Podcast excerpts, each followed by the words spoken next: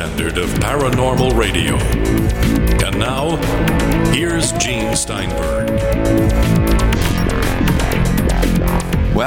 Last week we debuted our second show called After the Paracast, and what that is is kind of a special wrap up show or a show where we kind of sit back and take our shoes off and talk about anything under the sun. And it's available strictly to people who subscribe to the Paracast Plus.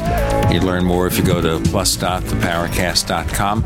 Of course, our main event there is the ad free version of the Paracast, and it's very cheap to subscribe. Five dollars a month, equivalent to what a frappuccino, or is that a small frappuccino, Chris? Anything in Starbucks, uh, it's got to be a small crappuccino. I think would be the appropriate term. Five bucks, okay. Yeah, crappuccino. Or, all right. Certainly, I think we're worth more than a frappuccino or whatever Chris wants to call it, or $50 a year, plus.theparacast.com, plus.theparacast.com. And each week we can't tell you what's going to happen when we do after the Paracast because we figure it out based on what the show is we're doing that particular week. There we go. You know, just before we had our introduction here, Chris was getting a phone call, and I noticed that his ringtone is Jumpin' Jack Flash by the Rolling Stones. Now, on my iPhone, my ringtone is Hello Goodbye by the Beatles, which I think is appropriate for a ringtone. But I also wonder about the mindset why someone chooses one ringtone over another. No psychic phenomena involved. So, Chris, is it just that you pick this thing at random, or was there some feeling involved in choosing that particular Well, ringtone? Well, there's there's a bit of a story there, Gene. I um I've been asked, you know, be, being a musician uh, on and off for thirty plus years, I've you know invariably somebody will ask me, well, what's your favorite song? And I could never answer that because I have so many. It, you know, kind of depends on my mood. And then one day, I think it was 2003. Um, I was watching TV and I think it was a Cadillac commercial. I'm not sure, but some car commercial came on and the, the background music was Jumping Jack Flash, and I went ballistic. I went absolutely nuts, and I, I realized that I was so I was so dismayed that Keith Richards and Mick Jagger would sell out and use that allow that song to be used for a commercial. Then all of a sudden, I realized it was my favorite song. So the short answer is it's my favorite song. And it took you, what, 30 years to figure this out? Yeah, well, I have lots of favorite songs, um, but that one I think is I would consider that my favorite song. Yeah, I don't think Hello Goodbye is mine. I think one of my favorite songs is While My Guitar Gently Weeps, the George Harrison song for the Beatles' White Album. mm-hmm. I think it's one of my favorites right there. I think part of the reason is that I once played guitar many years ago in a faraway galaxy. So that's where that stands. Speaking of music, by the way, you did the themes that we're going to use for after the Paracast, and you gave me five. And what we did last week is we used door number three of the five. But if you go to our forums at forum.theparacast.com, that's forum.theparacast.com, you can choose which theme you like best. And then we'll use that for after the Paracast. We already have our introduction from our friend Bob Zanotti for that particular show. After the to members of Paracast Plus. Also, there is some discussion in our forums whether we should have a printed or written transcript of each episode. Now, that's obviously very difficult to do. There are services who do that kind of thing. So we're going to decide whether we offer it as a separate item because there's obviously a cost involved, whether we roll it into the Paracast Plus, whether we have a Paracast Plus Plus, or whether we just get volunteers. So we haven't decided. What's your take, Chris, about transcriptions? Well, you know, I've I'm I'm not really sure, um, you know, how useful they will be. Although, you know, one part of me, um, you know, understands you know the the importance of of documenting some of the guests that we have on the show and some of the claims that are made and whatnot and and it would be an invaluable research tool but it's an awful lot of work having done a transcript of the one of the first shows that I was uh, host uh, co-host on, which was the round mutilation roundtable. I did the uh, transcript uh, to pull sections out for for my book stalking the herd. And and it, it's very difficult sometimes to uh, to do transcripts based on the quality of the connection. You know just fumbling around sometimes you can't really understand a word here or a word there. It's it's difficult but but again, I do have, you know, two friends that are professional transcribers. So it would be to have it done properly and by by someone expert in that that sort of thing. Uh, it, it could be it could be a little expensive. So I'm not sure. I'm I'm still kind of debating that that whole uh, scenario. I'm not really sure you know, oh, would we need to get permission, for instance, from guests to uh, to offer a transcribed version of, you know, it, it, does get into some legal uh, gray areas as well. So I'm not sure. We'd have to do a little bit more research on this and, and determine whether it's uh, it's feasible or not.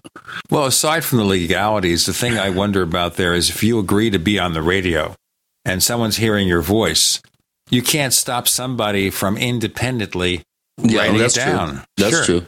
Yeah, it is. It does become kind of public domain at that point. Right. The show is not public domain, of course, but what people say, I don't know. I'll have to talk to a lawyer about that. I assume if they go on the show, they expect somebody's going to write it down, and we'll have to see where we take that. But it's an interesting concept, and I agree with you about just trying to do an accurate transcription. I know back in the days when I had that magazine with Geneva called Caveat Emptor, I would do interviews of personalities that never get interviewed in the UFO or paranormal fields, and I would do a tape recorded interview, just as I did on radio and then I would transcribe it for the magazine. And that was one royal pain, even like a 10, 20, 30 minute interview. To have to write that down, to have to listen to a passage over and over. What did I say? What did Richard Shavers say? What did Jim Moseley say? What did Tim Beckley say? These are all the people that I interviewed in those days. And I had to get everything right. You know, sometimes, of course, when you're, you're transcribing it and you're putting it into print, you make minor, very minor edits. And it depends on what your point of view is about the precision of those edits. But I really don't want to ever do that again. So I think if somebody wanted to transcribe the Paracast, well, of course, if they think they're in it for the bucks, they've come to the wrong show. But, you know, we'll explore it. And maybe we'll talk more about that in after the Paracast in future episodes.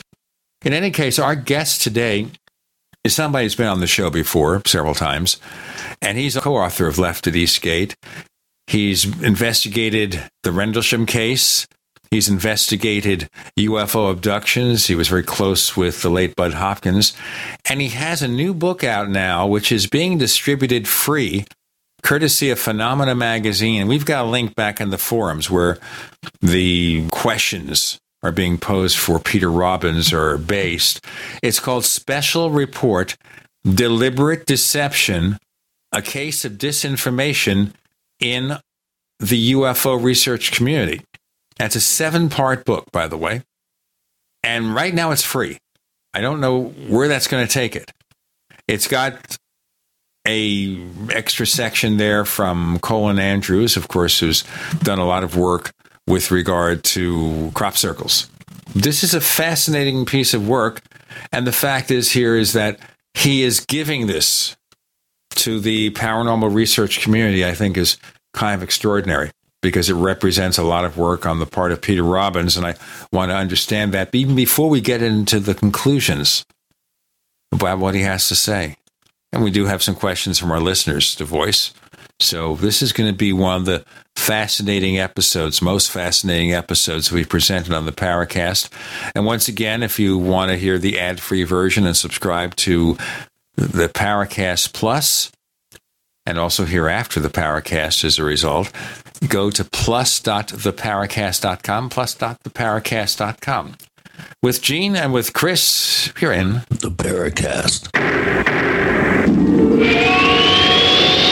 So here's what happened. I was placing an order online. The site went down. It took hours before it returned, but I'd already placed the order with another company. If your site goes down, you could lose business. And if you have a business or personal site, you'll want to know it's easy to run and it will stay online. At iWeb, your site is hosted on one of the most reliable networks in the world. Talk to a sales rep at iWeb.com. Use the promo code TechNightOwl for a special discount. First game Attack of the Rockoids, and it was a critically acclaimed success. And now there is The Coming of the Protectors. A former military intelligence man is contacted by a space woman in a dream, a dream that turns out to be a nightmare because evil forces on her distant planet are planning to conquer the Earth. This is gripping science fiction of the classic kind.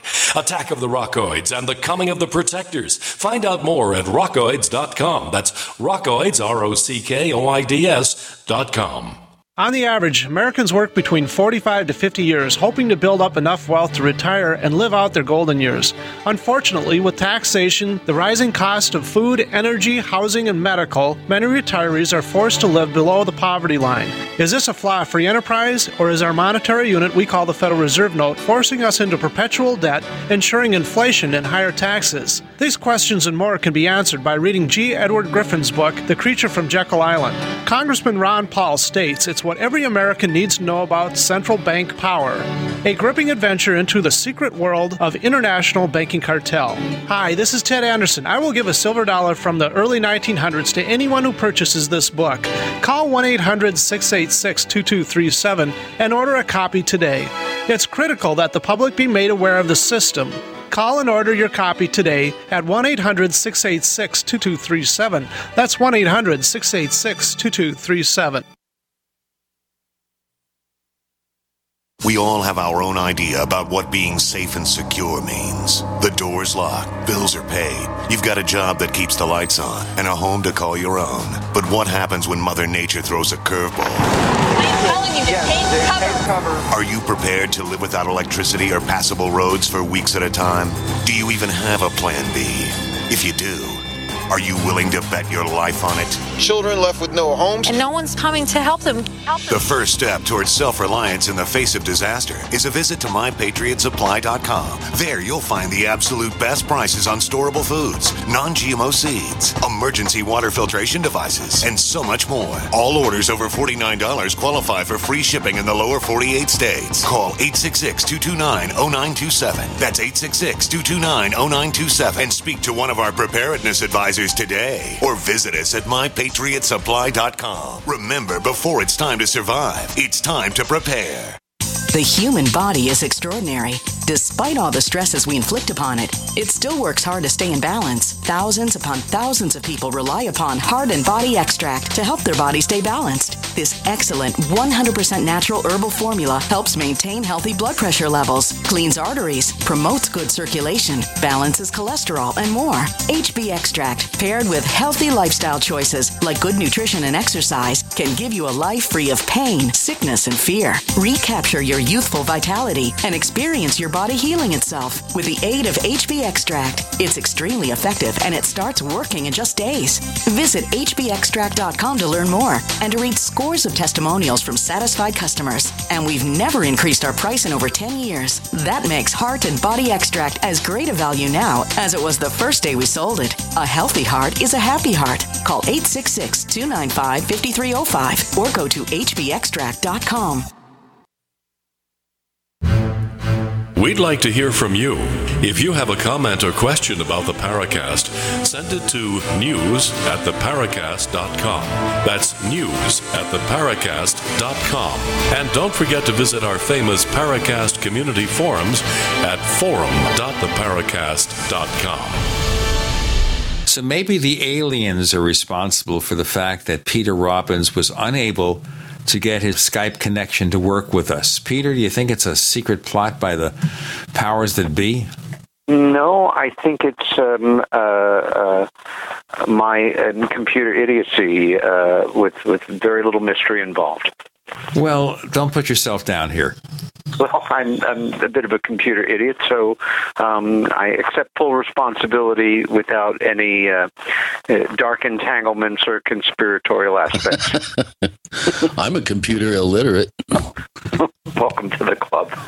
See, I, I kind of feel strange here because I'm always called upon to solve the world's problems with computers. Anyway, so you uh, met up with Chris at this conference at Travis Walton. Indeed. Held very recently. Can you tell us about that? Yeah, it's um, um, it took place uh, about a month ago in a fairly uh, remote part of Arizona. It was important to Travis that the venue be as close as realistically possible to where the events of November 1975 occurred. Having worked with Travis for several years irregularly and um, over this past year fairly constantly as part of the team to bring it together. Um, it was something of a challenge to um, get all the logistics together, but I thought it was a wonderful lineup of speakers. It was uh, very moving, quite an emotional conference, um, a very good connection between the audience and, and those making their presentations. And um, we will certainly be having it next year, which will be the 40th anniversary of the event, and thereafter, all things being equal, it will become an annual conference. Fast question here about this, Peter. Is it still going to be in that small town in Arizona, or will you go to some place I can drive to without going through the mountains? Yeah, um, that has not been finalized yet. And again, we're uh, we've got a year to do this. So I, I don't know. I don't know. Um, if it is in the same general area, it may or may not be in the exact location or say within half an hour in um, an area that's a, a, bit more conventional, you know, like a, um, a hotel complex rather than uh, where we were. Hasn't been decided yet. Now, one of the questions I wondered about here is when we're talking about people like Travis Walton who are UFO abductees. Since the death of Bud Hopkins, mm-hmm. I haven't heard too much activity on the abduction front. So, what's happening with the research, and how are they going to carry on what he did? Because all the stuff that he accumulated over the years. Yes. First, let me say, um, and not to parse words here, but um, Travis's event is kind of in a place by itself. Travis is not what we would call an abductee if one defines it as somebody who has had these experiences from early childhood on as really the profile demands. Travis seems to have been at the wrong place at the wrong time. And this was very much an isolated event in his life. For any of your listeners that are not familiar with it, very briefly, he was a professional logger for his whole life. And um, he and the crew that he was working with, as they finished um, a shift and it was getting dark, saw a glow in the distance. Um, being very attuned to the area, they thought there was a chance it might be a forest fire and headed for it. And of course, it was not a forest fire. It was a fully articulated disc shaped object hanging over this clearing in the woods.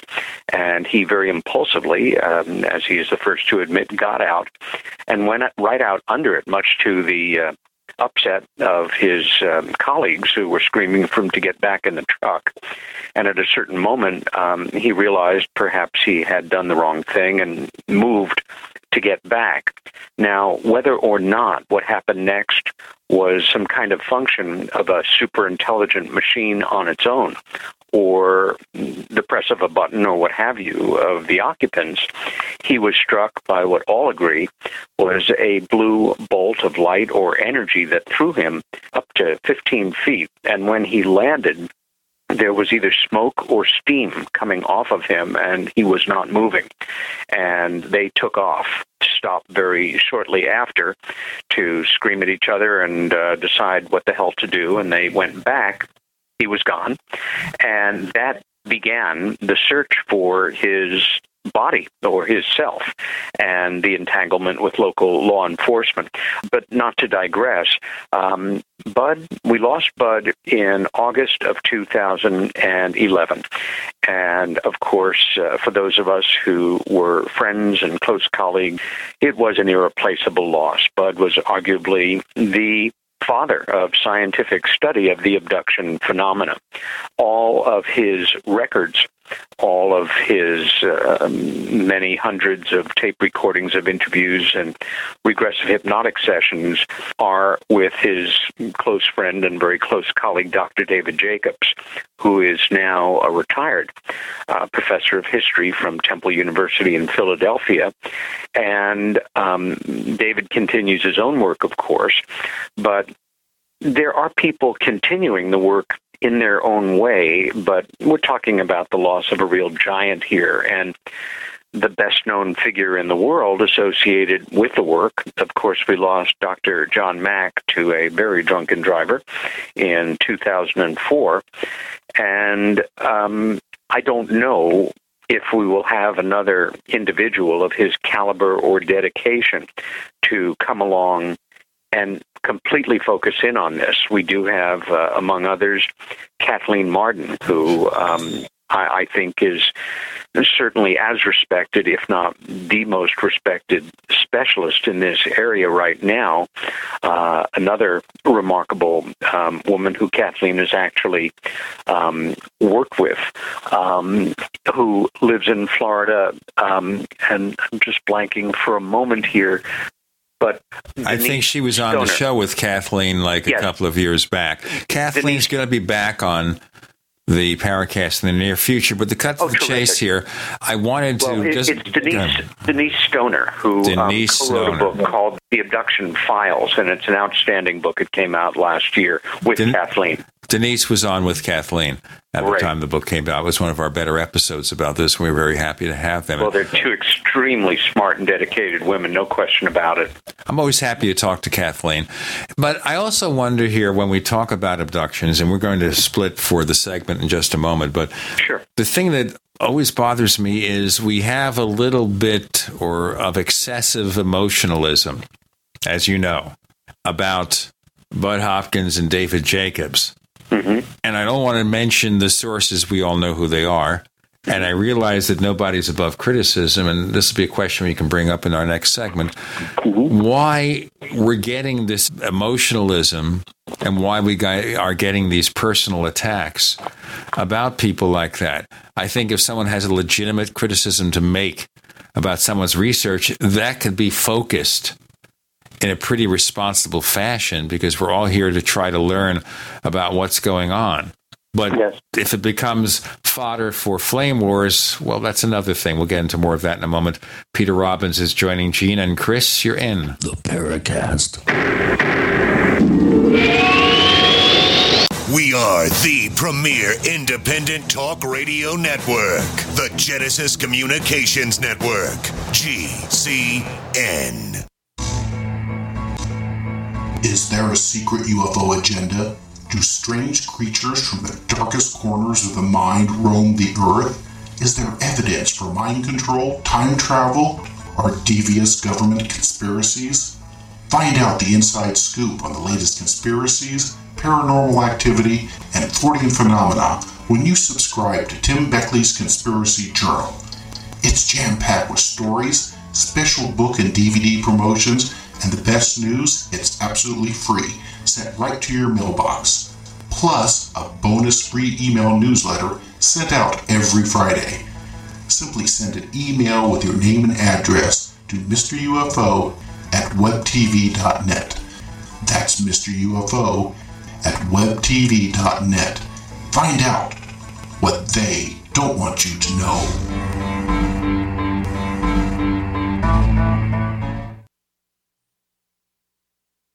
Genesis Communications Network is one of America's premier broadcasters of captivating talk radio. We thank you for listening. Now, just imagine there are thousands of people who are just as passionate about radio as you are. But what you may not realize is how easy and affordable it is to advertise with us. Radio commercials for your business could be heard on hundreds of radio stations across the U.S. every day.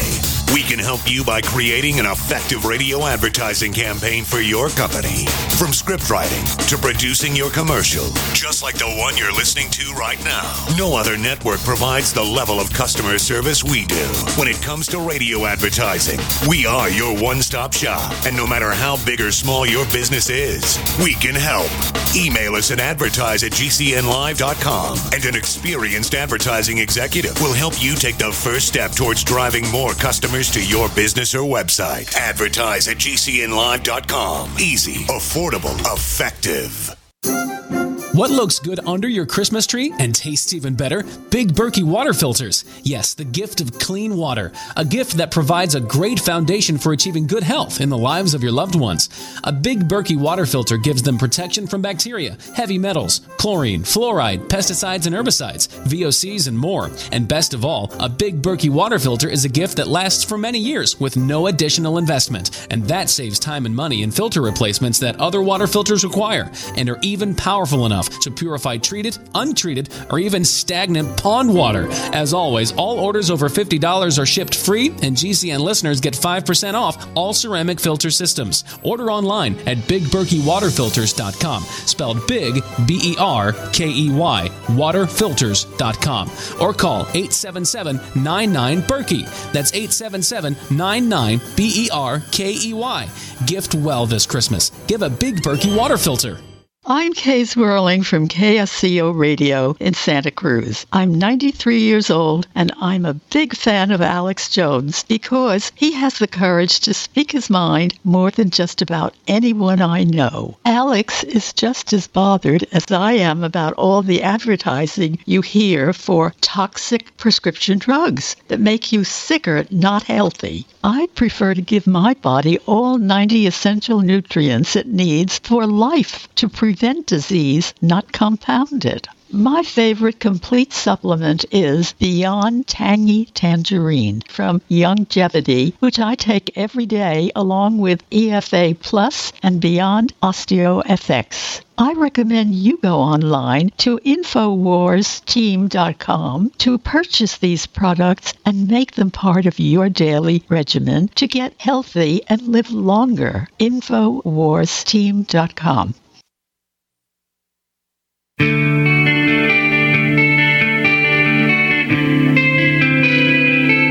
This is Jerome Clark, author of the UFO Encyclopedia and other books. You're listening to the Paracast.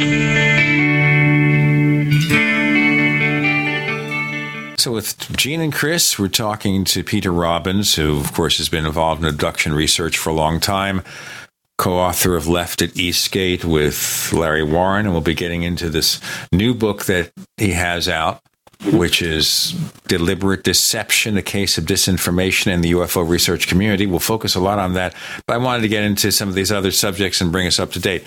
So, why the flame wars about abductions? I mean, it's already a frightening enough event, whatever you think caused it, whatever explanation you ascribe to it.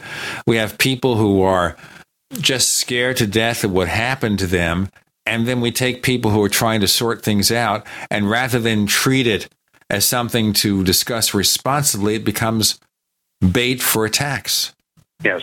Well, if you're asking me from my fairly privileged position over the years of working at Bud's side for probably close to 20 years on and off of our 35 year friendship, I think part of the problem here is very human and rather sad, which is uh, a certain amount of jealousy and ego coming in. I think also, as you say, um, fear of the event, um, of this kind of event, which can exacerbate itself and over theatricalize. Um, the fact is that even after all these years, if you were to ask me, you know, what's the story about this? What's actually going on? Why is it going on? The best I can do, Gene, is is make an educated guess, uh, maybe a better educated guess than somebody who is a casual observer or uninformed. But I, I wouldn't presume to know. What I would say is definitely um, a fact. For some, will sound like science fiction, but is anything but. Namely, that we're not alone, duh, that there are either a group within these other intelligences or more than one group that take human beings, examine them, um, follow them throughout a good portion of their lives, return them, and depending on I guess the attitude, the outlook, the background of the individual, that individual may live in a certain amount of anxiety or concern about the next event.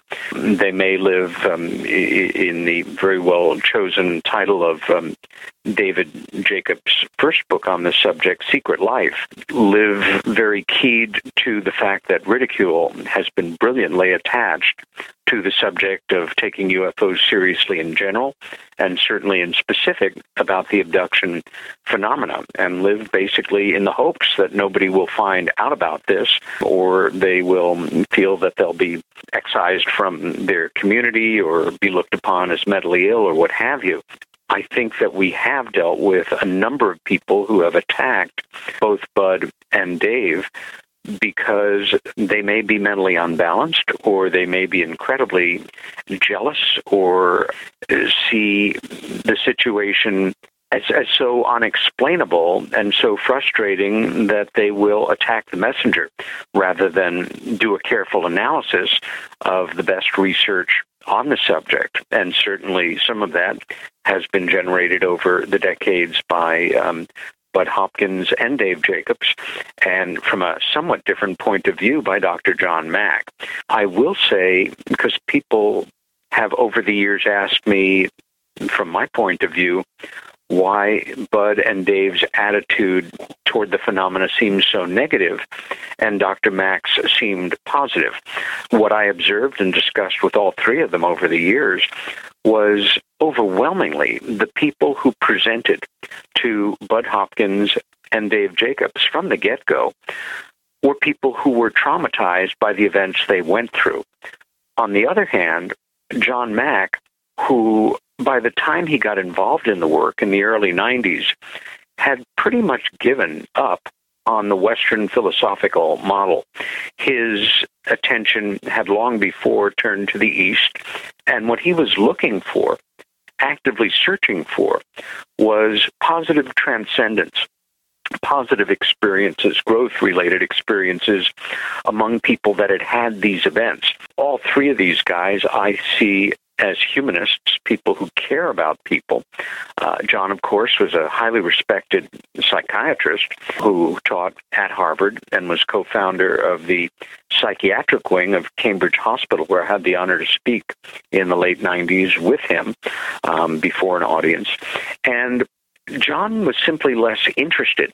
He was not uncompassionate, but he was less interested in dealing with people who had been traumatized by this and much more actively interested in getting the accounts and trying to find a commonality among folks who had reported positive. So, therefore, it's not so much that they are attracting a specific category of abductees, but they're focusing their research on well, specific things. So, Dr. Mack, therefore, may not be getting the less positive items to research because he didn't focus on it, even though they may bring those cases to him? What I'm saying is, in Dr. Mack's case, he was um, very upfront about the fact that his primary interest was in finding, documenting, and, and trying to look more deeply into the positive aspects of the experience. With Bud and Dr. Jacobs, these were simply the overwhelming preponderance of the kinds of accounts of people who approached them. So the um, point they, being here is, and this is one of the arguments made, so maybe we can bring it to the mm-hmm. table. Were they therefore attracting the more negative cases because that's what they focused on? Or is someone who is encountering a set of negative experiences more apt to want to seek help? where does it go? Well, again, I have to, and, I want to say this as clearly as possible. I never observed or had any sense that Bud was, you know, putting out a message there that he was not interested in. No, wrong way to say it. These were the people that came to Bud, people who were having problems adjusting or dealing with the experience. And I guess, kind of de facto, as he became known, to focus in on that, more people that had had experiences that they were not dealing with well approached Bud, where because John, on the other hand, was was very upfront about the fact that he was looking for people who had had positive experiences to help him understand that more. That yes, he tended to get the positive cases after a fashion where Bud and Dave continued to get cases of people who were having a real problem with this. Now, looking at the overall picture, then, can we say that most people who have what they regard as abductions are having some sort of negative response to it? Well, let me put it this way.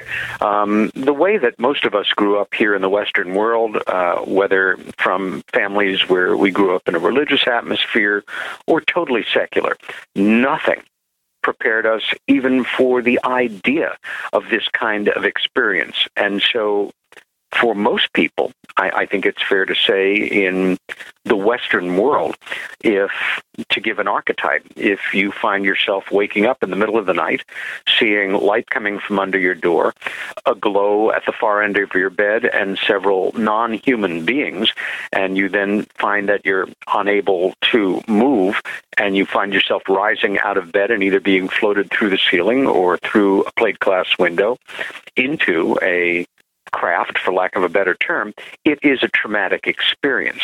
It's not oh, good, they're here. Welcome to Space Brothers. I can't wait for this event. It's very upsetting.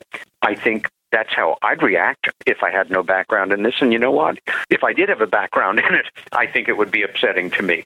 I However, have to tell you something, Peter, and that sure. is, I would never want to bring upon that experience if I had the power to do so. I wouldn't want it to happen. I mean, there are people who say, gee, if there's an ET I out know. there, I'd love to be able to talk to them. Let, let's get into more. Be careful what you wish for. With Gene and Chris, you're in the Paracast.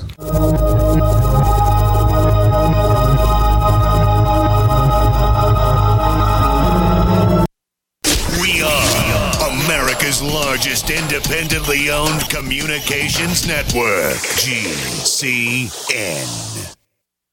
Attack of the Rockoids has been well received by critics and readers alike. It's a thrill a minute story you'll never forget. A former U.S. military intelligence officer is haunted by intense dreams about a beautiful woman pleading for his help after a terrible battle in outer space. But the dreams turn out to be true and thrust him into a telepathic love affair with a woman whose faraway planet is intent on destroying the Earth. And now the gripping tale continues in The Coming of the Protectors.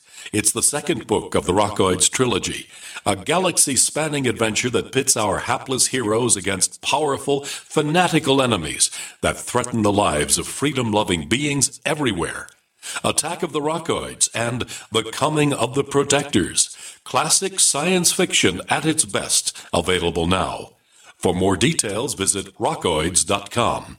That's R O C K O I D S.com. The experts at web.com want to build your business a successful website for free, just like we did for these current web.com customers. We've used and, and looked at other website designers, but there's nobody better than web.com. Web.com can build your website in as little as seven days free. Plus, we'll promote it on all the major search engines like Google, Yahoo, and Bing. If after 30 days you're happy, we'll continue to provide promotion, hosting, support, and maintenance, all for one low monthly fee.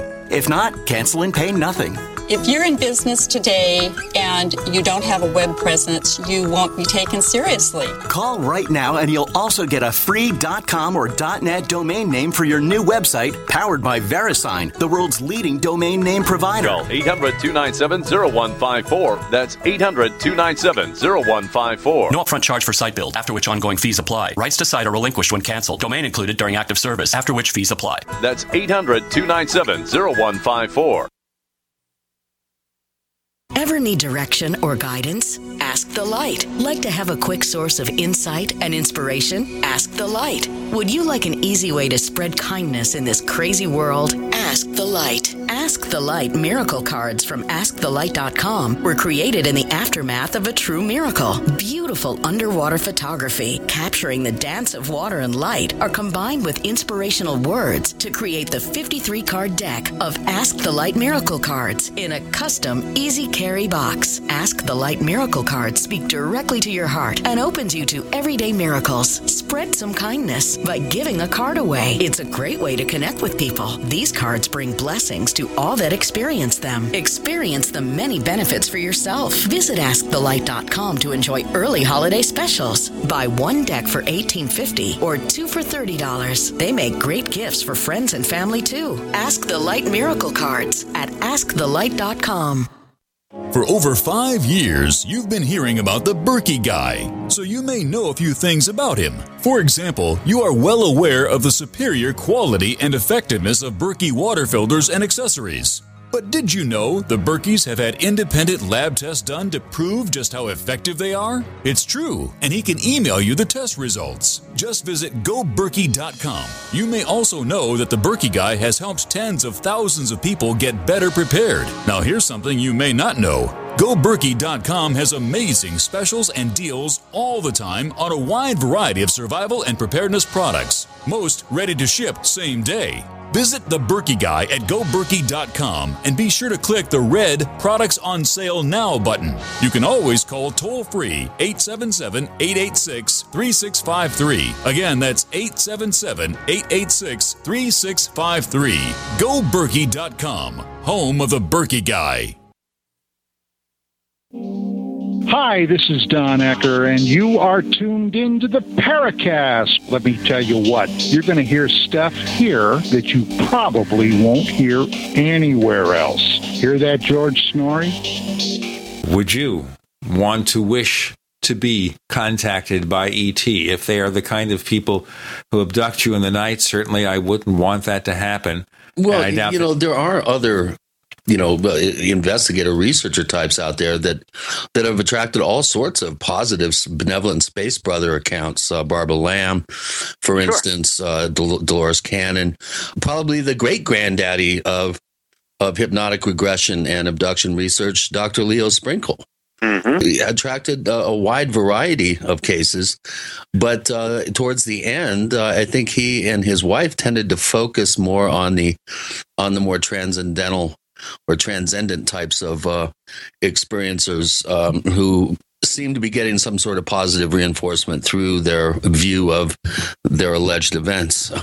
we may be dealing with a little bit of Heisenberg uh, uncertainty principle here, and the, you know the very fact of observing something sort of changes it. And in a in a sense, it may attract the kind of cases that seem to fall into uh, the observer effect of a foregone conclusion. I, I have to agree with Chris in that, uh, and again, we can superimpose our own mechanisms or meanings or, or uh, implications on this, but you're absolutely right, of course. Um, and you've named several researchers who have, um, well, more or less specialized in positive uh, kinds of events. Now, is that the result of an entirely different kind of being abducting, or is it possibly the result of what we superimpose on the experience? I remember many years ago, and I couldn't tell you where I got the statistic from if my life depended on it, but it was simply that somebody had done an informal study,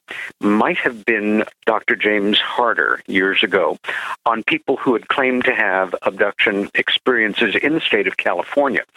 And what the statistic reflected, not surprisingly, was those who um, claimed to be following a Buddhist path. Um, found the event less traumatic. They were living their lives in a way of putting acceptance and change first rather than anxiety about the unknown. Is this something that we bring with us or something that is part and parcel of the experience? I, am sure that you guys have come in contact with people who, like me, have had decidedly positive and decidedly negative events. And in a few cases that I'm aware of, come away very conflicted. I, I remember, of course, like all of us, that wonderful poster that hung in uh, Fox Mulder's office, uh, that iconic I Want to Believe poster. And I have come upon people who have given me detailed accounts of being absolutely terrified and then something very akin to love in another incident and want very much to believe this is a very positive experience, even though they have had very negative experiences in context. Again, we superimpose, I think, a lot of our own thoughts, beliefs, concerns, fears, anxieties, uh, longings on this experience. Uh, I will say once again, though, for your average Judeo Christian, Westerner, complete agnostic, or person of faith to have that archetypical experience, it is not part of anything that we were raised to understand was a possibility. And superimposed on that, the ridicule that has brilliantly attached itself, and that's not an accident, to the idea of taking UFOs and their implications seriously, going back to 1947, and the ridicule that's attached, it is something that most people would not want, you know, everybody that they know to know about. Well, the thing I'm trying to focus on here then is the layer that we're putting on the experience. Mm-hmm. How close to the actual experience are we understanding to happen on the basis of the eyewitness testimony we get? That's the question, a big question. and There's some dispute over that. Is that a literal interpretation of the event? It's ET. We talk about screen memories, for example, that Correct. I guess supposedly ET puts this screen memory in our minds so we don't see what really happened. And then somehow we probe below the surface and we see they had this mm-hmm. horrifying abduction experience. But what if that experience, the abduction, is itself a screen memory for something else that we do not understand at all? Well, that's a good question, and I don't know how to answer it. The fact is that something is going on, and it's very real. And let's remind our listeners here that the information to back this up is certainly a great deal more than anecdotal or witness oriented. Over the decades, I've been privy to the records where appropriate and where allowed of a mental health professional or a physician who was working with the individual and family histories, multiple witnesses, testimony corroborating the events from a spouse or a parent or a sibling or a neighbor that night that, you know, gee, that I claim to have been abducted. All the electricity went out in the neighborhood, and there was a big burn mark on the lawn. Uh, after that, when I went for a CAT scan, there's this little square, tiny thing, you know, two inches into my brain that couldn't have gotten there, or, you know, the scarification, these marks that appear on people, some of them like tiny little scoops, like a tiny, tiny miniature ice cream scoop that seems self cauterize, and that wasn't there when you went to bed, that is there the next day or corroborating a memory when little Johnny just was missing from the 4th of July picnic and everybody panicked and the police came in and they found him on his tricycle under an apple tree four miles away with little mark on his body and none the worse for wear. There is a great deal of supporting real world evidence here, as well as people making these reports per se. So, where do we go with this? Is there ever going to be a solution, or are we going to be confronted with thousands of reports of possible abductions with no resolution? Well, we're already um, facing many, many thousands, if not tens of thousands, of such reports worldwide going back decades. There's a wild card here, which is this hybrid phenomenon. We have many accounts that suggest very strongly that part of what's going on here, part of the taken syndrome is to remove ovum and sperm, and that there are these beings being created who are part us and part them.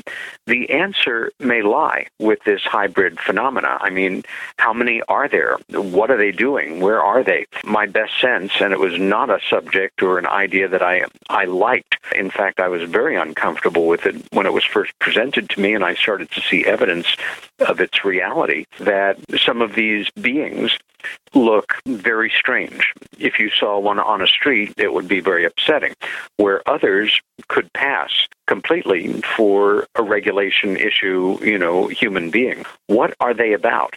Perhaps we are getting to a point where the next card will be played, where they will make themselves known. I don't know. I think that, you know, originally when people talked about this, the euphemism was they're experimenting.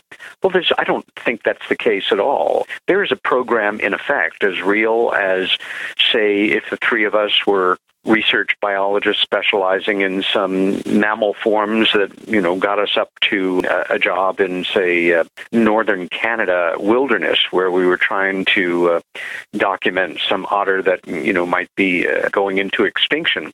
And harmlessly catching them, painlessly catching them in a, a pain free trap, calming them down with perhaps a sedative, spray painting a number on their back, putting a collar on them, and then letting them go and tracking them. And they wander back into otter society and in so many otter words, so you're never going to guess what happened to me.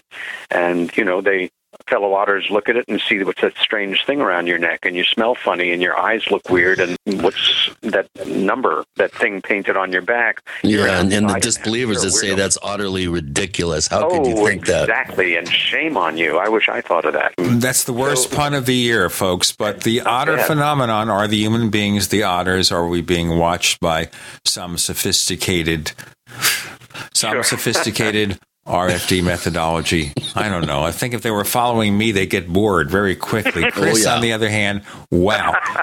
we have Peter Robbins with Gene and Chris. You're in the Paracast.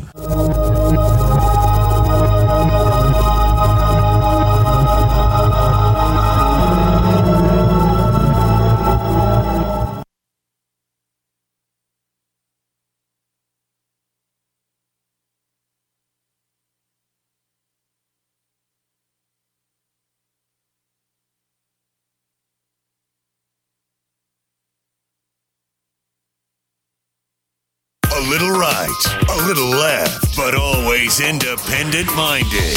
The Genesis Communications Network, GCN. Mom, I can't do my math homework. I just don't get it. I hate math. I've always tried to be a good mother, but when it came to Jamie's math, I was at a loss. Then a friend told me about Math Made Easy DVDs. Concepts are simplified in an easy way to follow and review, and students can learn at their own pace in the convenience of home. Listen, in the frustration, call Math Made Easy. Call now 1 800 USA Math. That's 1 800 872 6284. Or visit us at mathmadeeasy.com.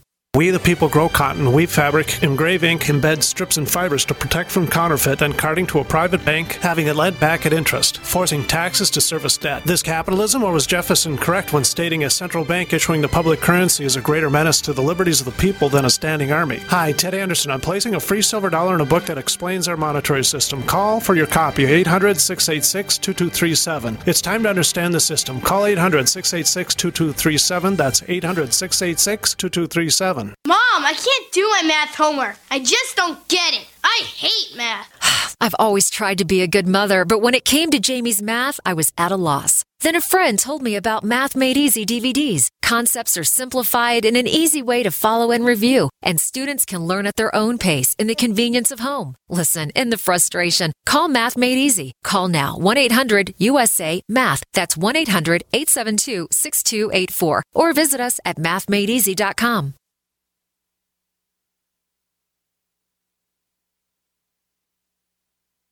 On Facebook, on the news, and in conversations with friends, we're bombarded every day with advice on how to be healthier, from gluten free and non GMO diets to how much exercise and sleep the body needs. But how much have you heard about alkalizing the body? AlkaVision Plasma pH drops are a holistic and natural way to get your body's pH levels back in balance. Just a few drops in water will help your body rid itself of harmful waste. And even the healthiest of diets can be complemented with your daily use of AlkaVision Plasma pH drops. Who isn't looking for more vibrance, vigor, and energy? Now buy two bottles of AlkaVision Plasma pH drops and get $10 off your order. Visit alkavision.com or call 800 518 7615. AlkaVision Plasma pH drops are packed with a powerful combination of the most alkaline minerals and compounds. Open the door to greater health, vitality, and zest for life. Alkalize your body, supercharge your health.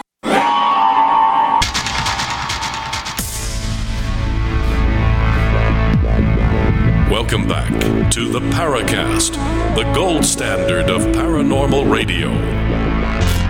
And now, here's Gene Steinberg.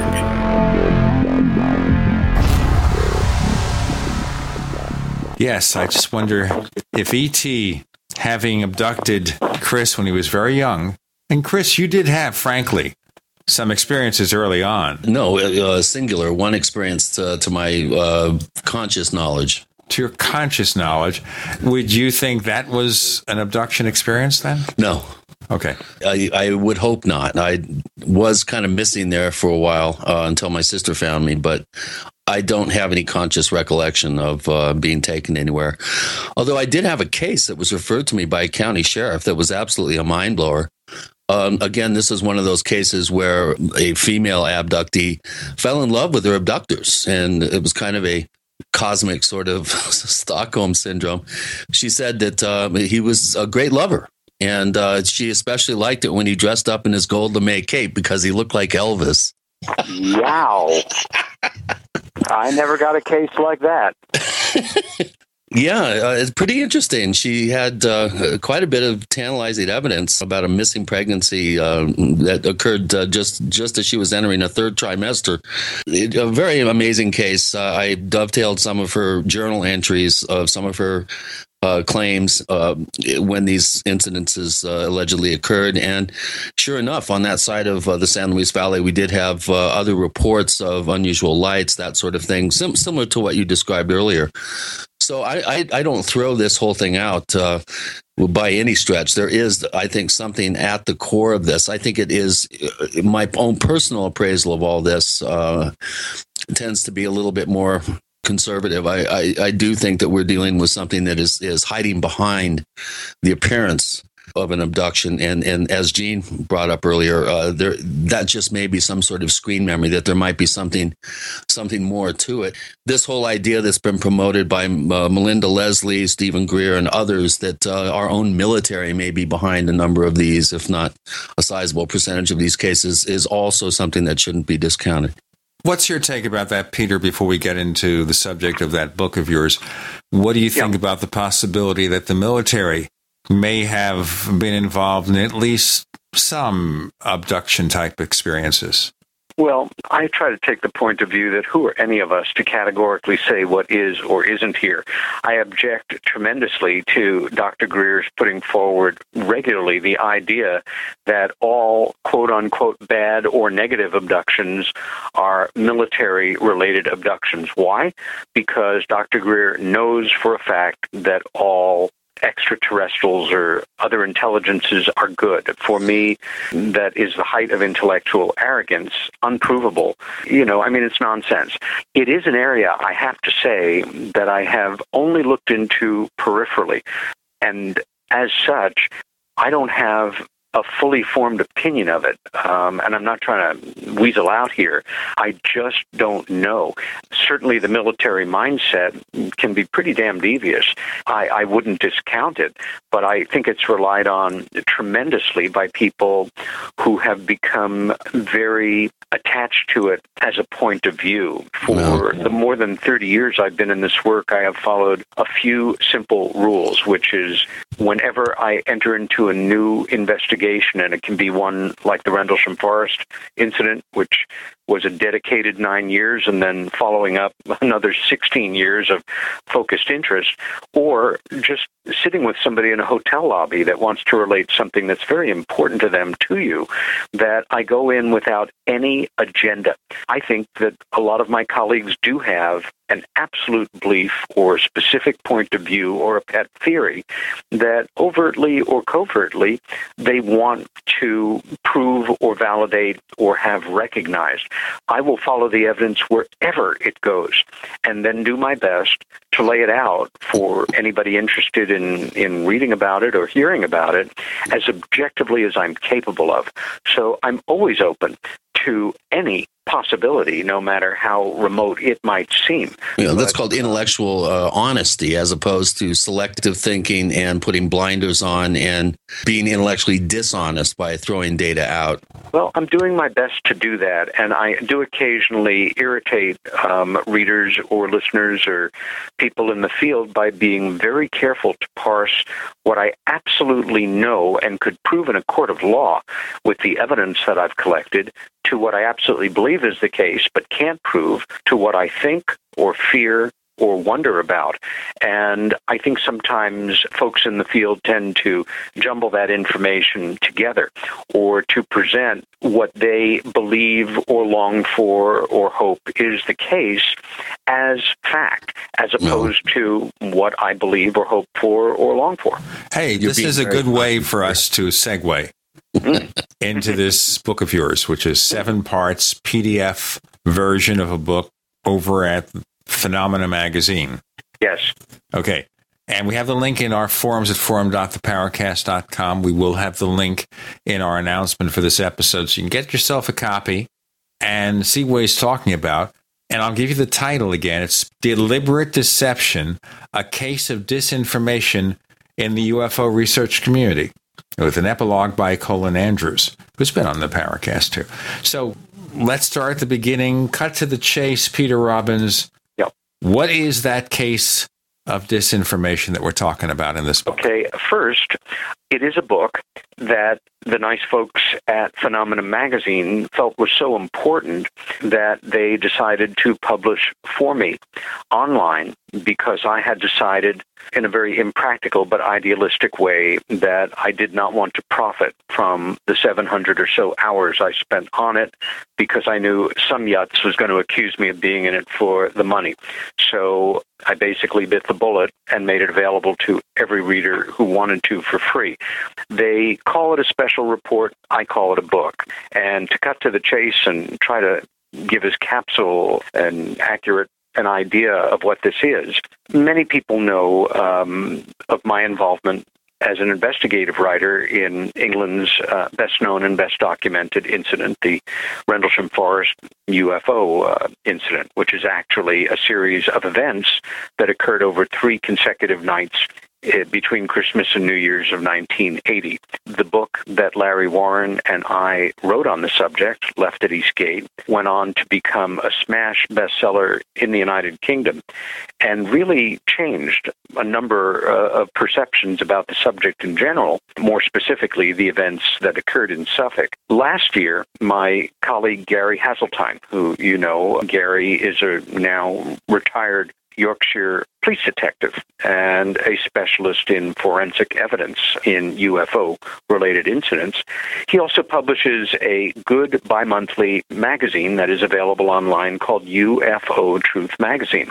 And I'm their American representative, and I write a regular column for them since they started. Anyway, about a year ago, Gary asked me if I would be interested when the new book, there was a new book we were expecting by the two first night witnesses, was published, if rather than write a column and I choose whatever subject I want, that I would devote that month to a review of the new book. And I said, certainly he came back at me um, in a very um, insightful way and said, I know that these witnesses have arrayed themselves to a degree against Larry Warren. I, like you, believe that uh, their former deputy base commander has done his best for decades now to drive a wedge between these three key witnesses, and that, you know, there's no love lost between you and them. But the third author, who is now part of the project, um, is Nick Pope, who is a longtime friend and close colleague of yours. And I made it very clear to Gary that I I would review the book and would do so with as much objectivity as possible, going out of my way, if anything, to um, praise them and bring attention to what I feel, felt were positive aspects of the book. And so this past March, uh, I got myself an advanced copy of the book and began to read it. Uh, the book is called Encounter in Rendlesham Forest, and um, I forget the exact subtitle, but it's appropriate to the book. Let me just My- do our break here and tell our listeners it's Encounter in Rendlesham Forest, and we had Nick Pope and John Burroughs on the Paracast on May 25th of this year. We have Peter Robbins with us now with Gene and Chris. You're in the Paracast. First came Attack of the Rockoids, and it was a critically acclaimed success. And now there is The Coming of the Protectors. A former military intelligence man is contacted by a space woman in a dream, a dream that turns out to be a nightmare because evil forces on her distant planet are planning to conquer the Earth. This is gripping science fiction of the classic kind. Attack of the Rockoids and The Coming of the Protectors. Find out more at rockoids.com. That's rockoids, R O C K O I D S dot com. Do you need a website? Well, you can get a great deal on hosting services with Namecheap's legendary coupon code. They're offering substantial hosting discounts on shared hosting, business hosting, VPS hosting, reseller hosting, and even dedicated servers. Namecheap is preferred by millions. It's backed by a money back guarantee. Use the coupon code LEGENDARY to cash in on the special deal at namecheap.com. Namecheap.com. Mike Stenerson for Midas Resources. At no time in history have precious metals been more important, certainly not in my 22 years in the industry. The dollar has lost over 90% of its value in the last 60 years. No fiat currency has ever survived the government printing presses. Ours is not immune. The time is now to be proactive. 1 800 686 2237, extension 116. Anything tied to the dollar is at risk. CDs, annuities, 401ks, IRAs, stocks, bonds, you name it, so decide. Do you want to leave a legacy of wealth or debt for your family? The choice is yours. Call me at 1 800 686 2237, extension 116. That's 1 800 686 2237, extension 116. Be proactive, not reactive. Call 1 800 686 2237, extension 116. We all know that Berkey Water Purification Systems are the most trusted name in water filtration. As an authorized Berkey dealer for over six years and serving thousands of satisfied customers, the Berkey Guy offers amazing specials for Berkey water filtration systems. The Berkey Light systems include a set of self sterilizing and recleanable black purification elements that purify water by removing chlorine, pathogenic bacteria, cysts, and parasites to non detectable levels and remove harmful chemicals such as herbicides and pesticides. Order the Berkey Light system today, complete with two black Berkey elements for only $231, and the Berkey Guy will ship your order free of charge. With the purchase of a Berkey Light, the Berkey Guy is also offering a set of fluoride and arsenic filters for only $39.99. That's over 30% off the retail price. Call the Berkey Guy at 1 877 886 3653. That's 1 877 886 3653. Or order online at goberkey.com. That's goberkey.com today. It's that time of year again, and you know what that means cold and flu season. but don't worry, herbalhealer.com has you and your loved ones covered with our safe and natural products. Cold and flu fighters like beta glucans, olive leaf antiviral capsules, grapefruit seed extract, HHA 4 herb capsules, elderberry power, and respirate. And don't forget about Oregacillin for the lungs, normally $34.95, on sale now for only $25. Vitamin D3 120 count soft gels, only $9. Whole body and homeopathic detoxes for the lungs, kidneys, liver, lymph, and brain, normally $26.95, now just $20. Herbalhealer.com also offers correspondence courses to teach you how to handle your health naturally. And as always, new customers get a free 128 page catalog with your order. Visit herbalhealer.com and click the winter specials button to save on our natural cold and flu fighting products. Herbalhealer.com, healing the world with nature, one person at a time, since 1988. We'd like to hear from you. If you have a comment or question about the Paracast, send it to news at theparacast.com. That's news at theparacast.com. And don't forget to visit our famous Paracast community forums at forum.theparacast.com. Okay, so we have Peter Robbins, and now he's focusing on his deliberate deception book, A Case of Disinformation in the UFO Research Community. We reached the point where you were mentioning the book that uh, Nick Pope had written with several of the people involved in yes. the Rendlesham case, John Burroughs and Jim Penniston. It's subtitled The Inside Story of the World's Best Documented UFO Incident. Let's right. go on. Well, even the title I felt was was somewhat braggadocious in that Jim and John were witnesses who were involved on the first night. There were three nights of events and sometimes several events on each night. They keep trying to give the impression that their event was the event or the key event. And in fact, it was one of a number of events. What caught me off guard, though, as I began to read the book was first that Nick essentially wrote the book for them, which I was not prepared for. Um, we've had wonderful books written by witnesses who are not trained writers in any number of subjects. And there really is no substitute for that first-hand account of somebody experiencing something. I would point as a very good example to Fire in the Sky, which was published in 1979 and written by Travis Walton. It was not written with a ghostwriter. Travis took his time doing it as somebody without a background as a writer, and I think he did a superb job. What Nick does is he includes statements, a paragraph here or there by Jim and John, and then they have one chapter that they write. However, my problem with the book was that as I began to read it, I saw a pattern of completely inaccurate information that was woven throughout Nick's text. And the title, Deliberate Deception, has nothing to do with Jim or John. And I want to be clear about that. It has to do with, for me, the fact that when they approached Nick about co writing the book and helping them tell their story, he certainly did that. But he also took the opportunity to weave a thread of dishonest information throughout the book.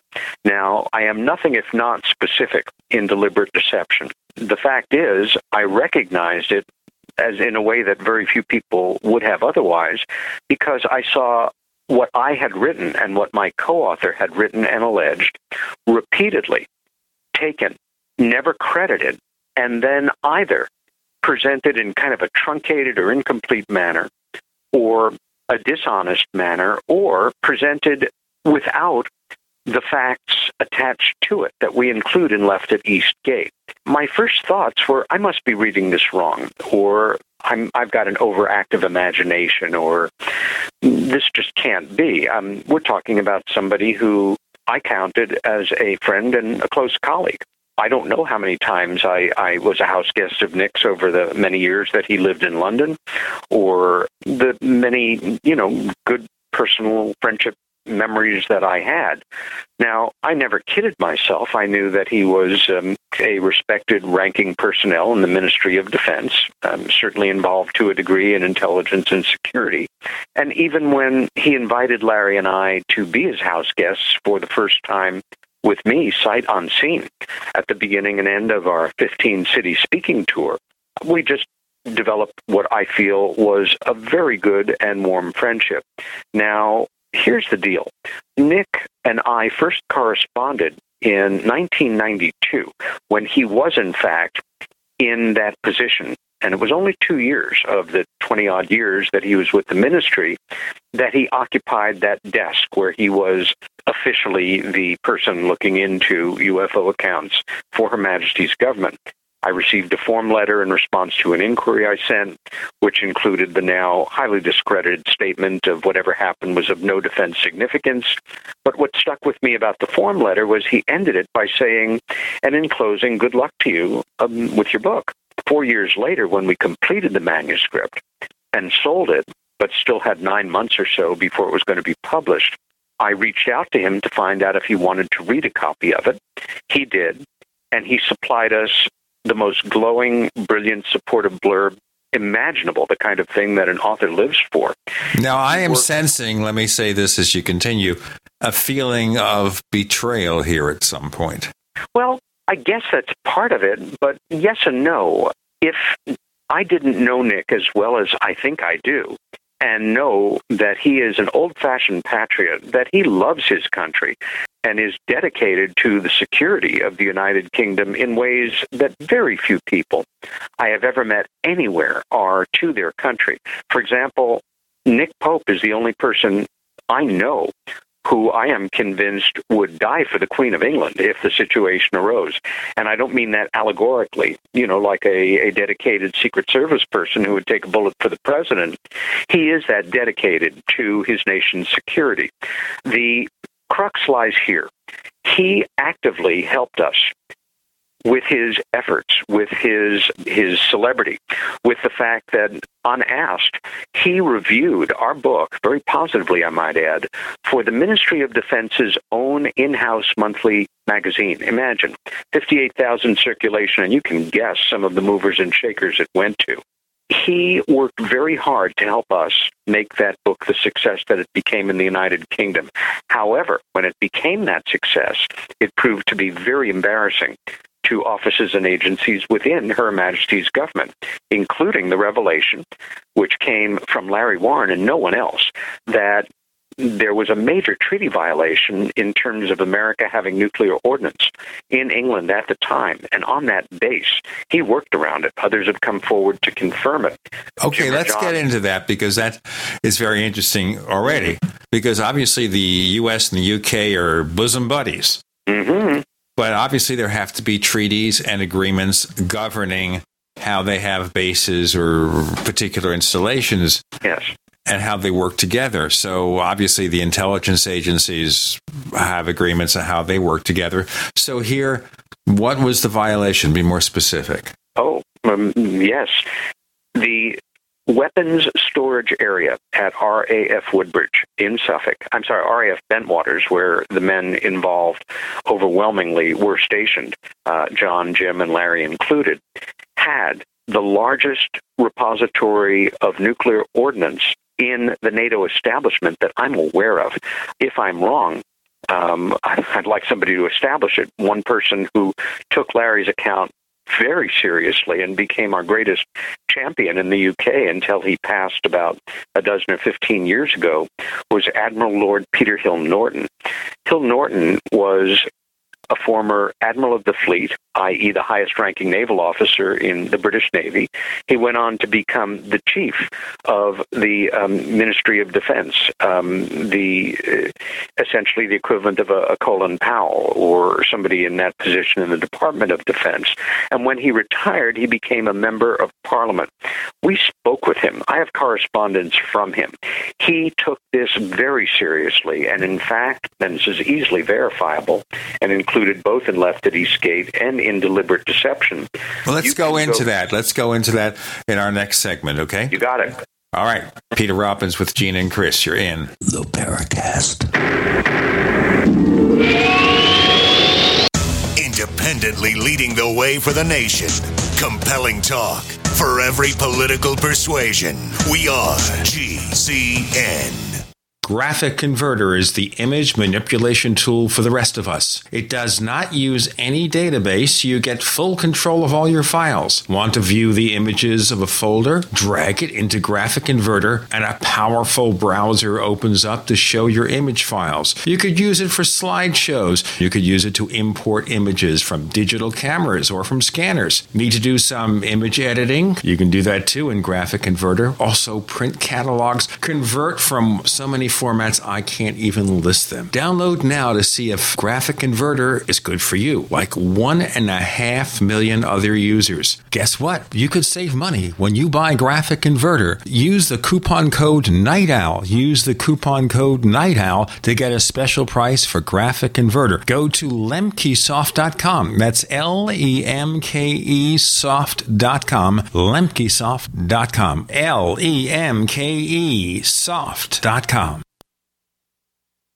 You up the receiver with your heart racing and sweat dripping from your forehead. You finally muster the courage to dial the number to call into your favorite talk radio show. It rings once, twice, and then. Hello, it's GCN. What's your name and the state you're calling from? Surprised you got through, you squeak out. Jason from Minnesota. Please hold. As you patiently wait for your turn, you begin to daydream about being a famous talk radio host and what it would be like to have your own show.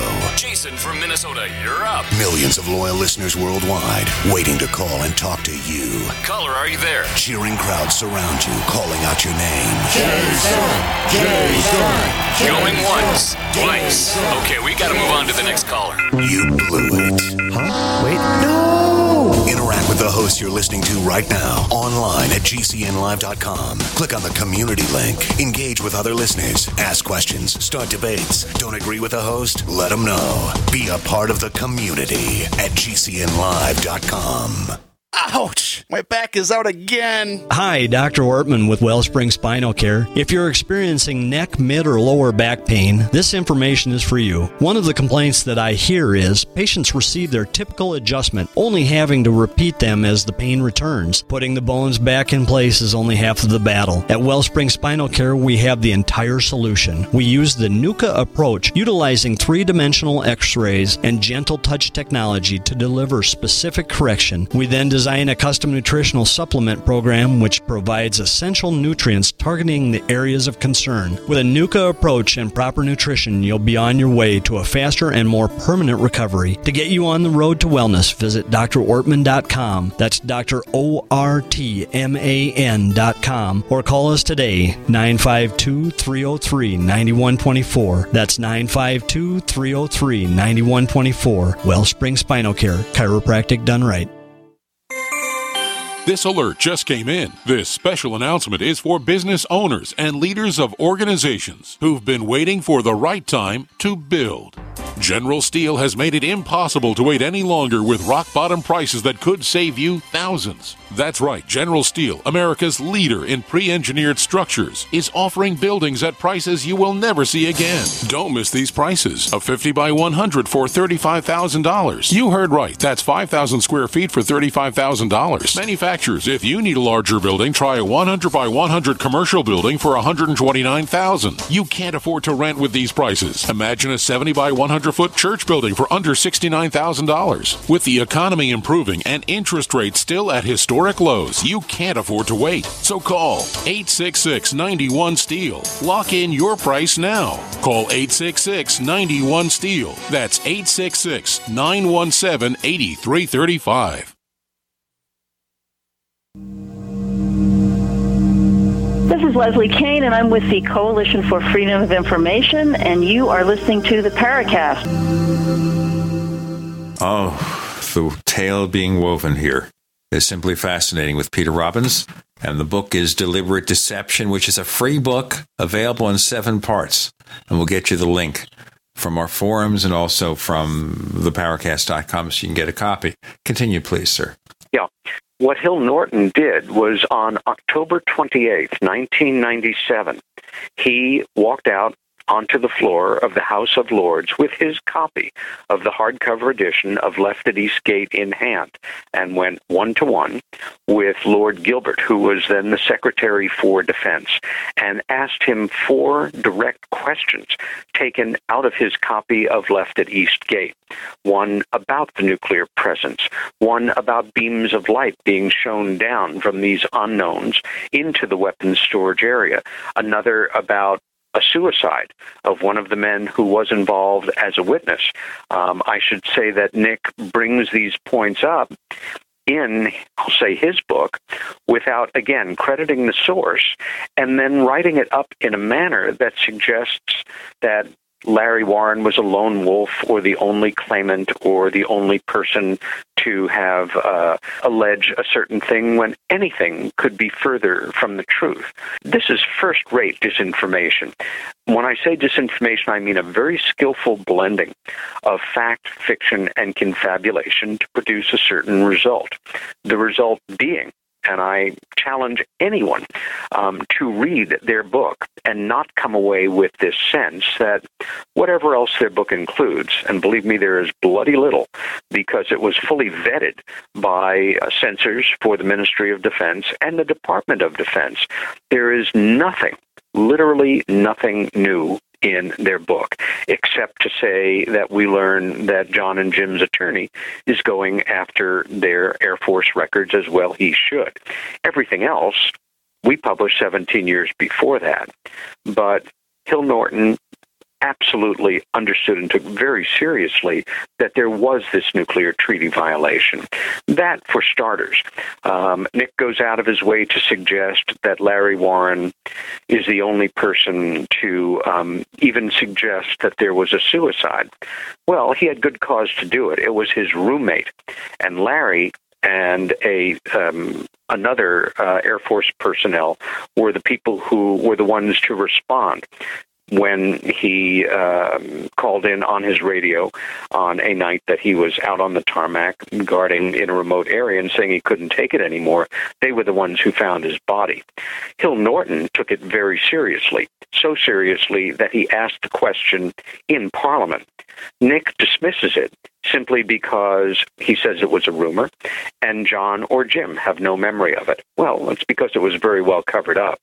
For me, the most unforgivable part of this is there is a tone of almost sympathetic condescension toward Larry. Poor Larry, you know, he's very upset. Maybe he, um, these are all implanted memories. And I will say here, and Jim and John and Larry, I know, would be the first to support me on this. There are certain memories that each of them individually have that they are very clear that they are not sure whether they are implanted or actual. But after reading the book, and seeing the claims that were being made and understanding how it was only our book that was being singled out to be dismissed, and only Larry Warren's account that was being um, looked down on as something that could not be trusted.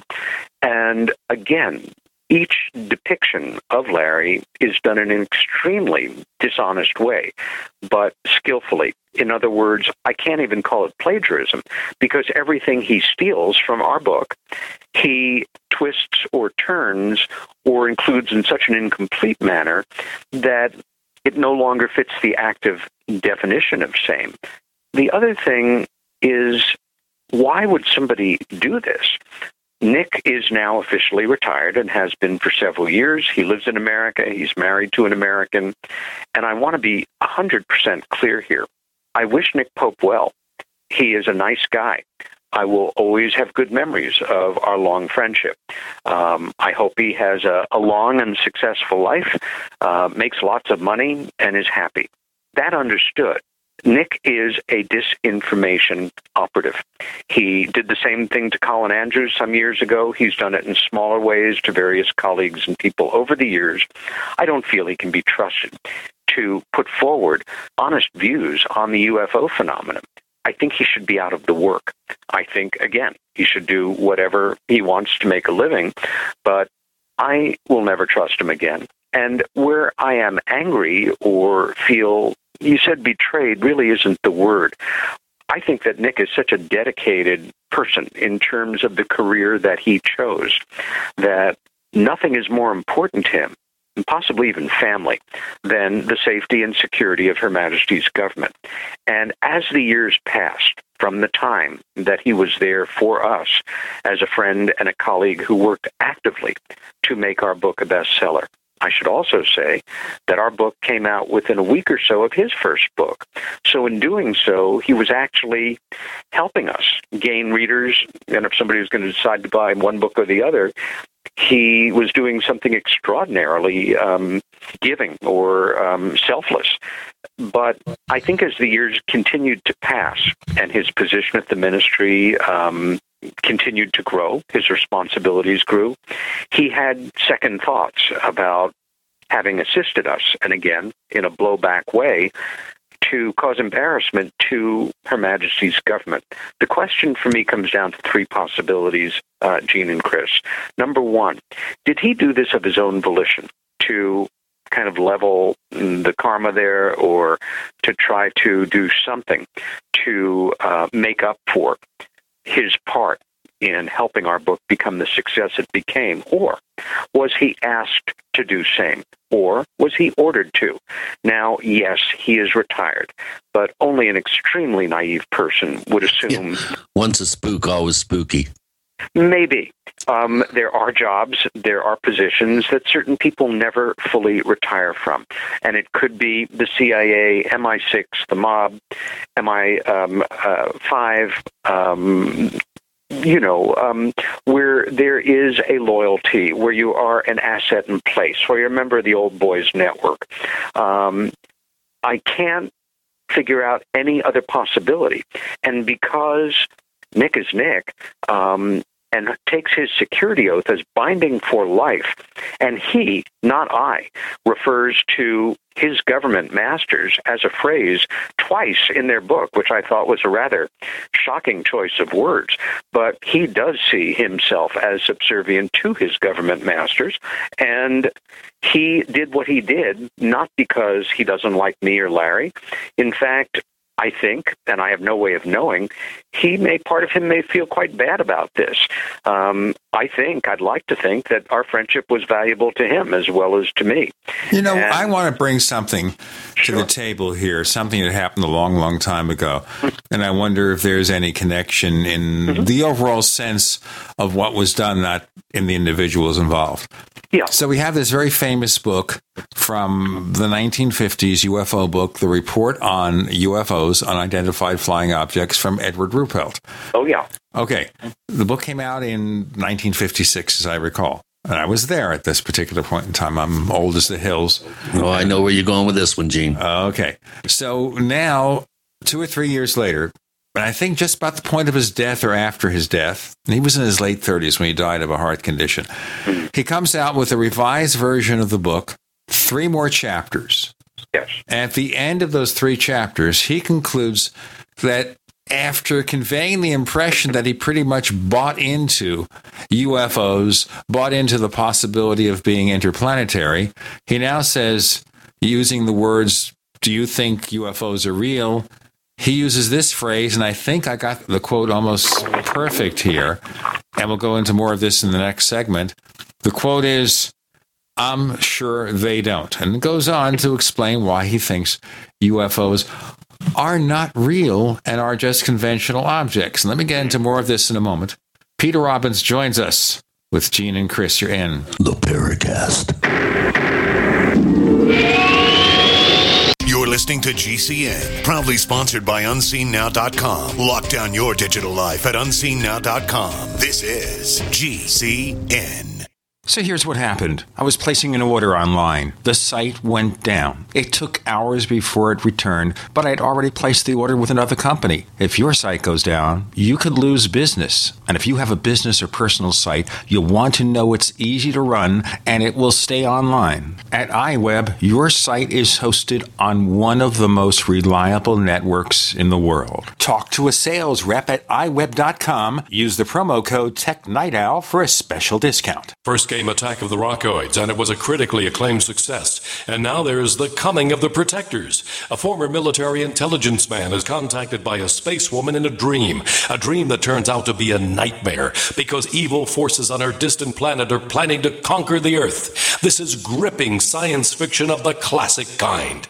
Attack of the Rockoids and The Coming of the Protectors. Find out more at rockoids.com. That's rockoids, R O C K O I D S.com. Did you know by age 50, half of all men have an enlarged prostate? This means more urges to urinate, longer bathroom trips, waking at night to urinate, or issues with sex.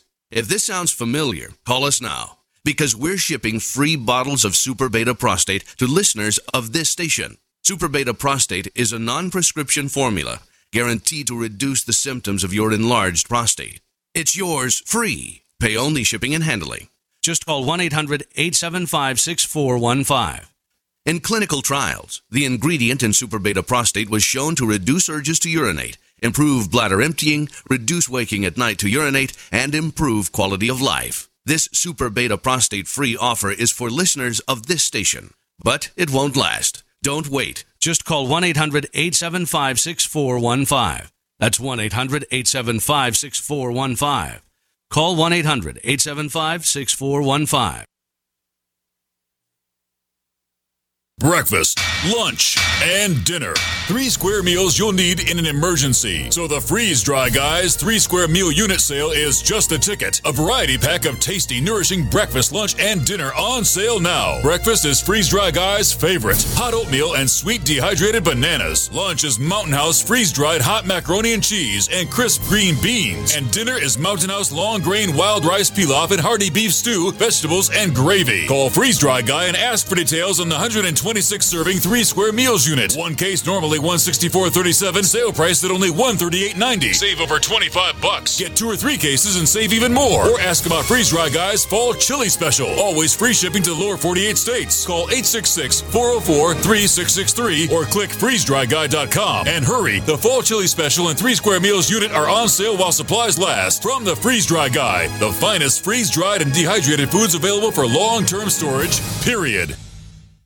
Alex Jones here. For the last two years, I've been working with top doctors, nutritionists, and chemists to design a nutraceutical formulation that has truly life changing health benefits. So many other formulations out there contain toxic ingredients, synthetic additives, and even GMOs. Introducing the all new Ancient Defense Herbal Immunity Blend, crafted with over 14 key ancient herbs and extracts to supercharge and prepare your body for what experts admit is the most dangerous season of the year. We have rejected hundreds of other formulations in our quest to bring you what is simply the most powerful and comprehensive proprietary formula that we have ever created in the realm of herbal immunity. Experience the benefits of combining over 14 ancient herbs and extracts with exciting new advances in nutraceutical science. Now is the time to secure ancient defense for you and your family. Visit InfoWarsLife.com or call 1 888 253 3139. That's InfoWarsLife.com. Hello, this is John Burroughs, one of the witnesses to the Rendlesham UFO incident. You're listening to the Paracast, the gold standard of paranormal radio.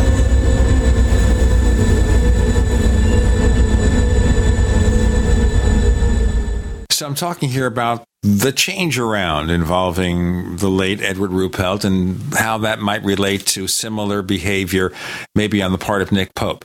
So, in one of Major Donald Keyhoe's books, he mentions this sudden turnaround where Yeah. three chapters of the book contradicts the previous 20 or 25 Yeah. and he says quoting supposedly captain ruppelt saying that he was under a lot of pressure from his air force masters to backtrack on having a best-selling book that basically demonstrated UFO reality and this was the way he did it so, can we assume then that Nick Pope wrote this book with Penniston and Burroughs' help to basically cast aspersions on the Rendlesham case to hide key information? Maybe the same thing that happened to Ruppelt in the 50s? I think there's a parallel to it.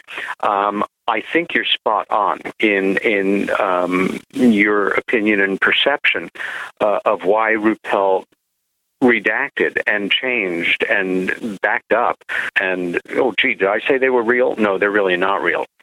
This was a good and decent, you know, American Air Force officer, um, pledged to the security of his country. And when the heat came down, he responded by the same token, I don't think that Charles Halt is some evil person. I think there's pressure on him and always has been since Larry first outed him. There's no other way to say it. Larry was the one, Larry Warren, to put all those names on the record without their permission, going back to 1982. It certainly was not an asset to Mr. Halt's personal life or professional life. And I think Nick Pope was just responding either to um, self assigned pressure or something actual. And I'm not over dramatizing here. I think that he will always be proud to have a connection to the Ministry of Defense and his very distinguished career there. Also, be aware that unlike the Department of Defense, ministry officials have a full equivalent rank, military rank, and despite the fact that you know you meet Nick at a conference and um, he's very accessible and very down to earth. He's got a great sense of humor. Great guy to have a beer with. He is a lieutenant colonel in the British military, and is now, in that sense, a retired lieutenant colonel on a full pension, I would hope, based on his long years of dedicated work. Also, be aware why would he have helped us so much when he did? Well, our book was published in England in June of 1997, the 50th anniversary of Kenneth Arnold, the 50th anniversary of Roswell, a summer when the Western world went a little bit UFO crazy. And it would not surprise me that in those months, even the ministry was willing to cut slack and allow him to develop more of a presence in the UFO community, a world where he has been welcomed and where he has been, you know, a very well known and respected figure, and certainly developed many friendships and good colleagueships with various people. Um, but it was a funny window.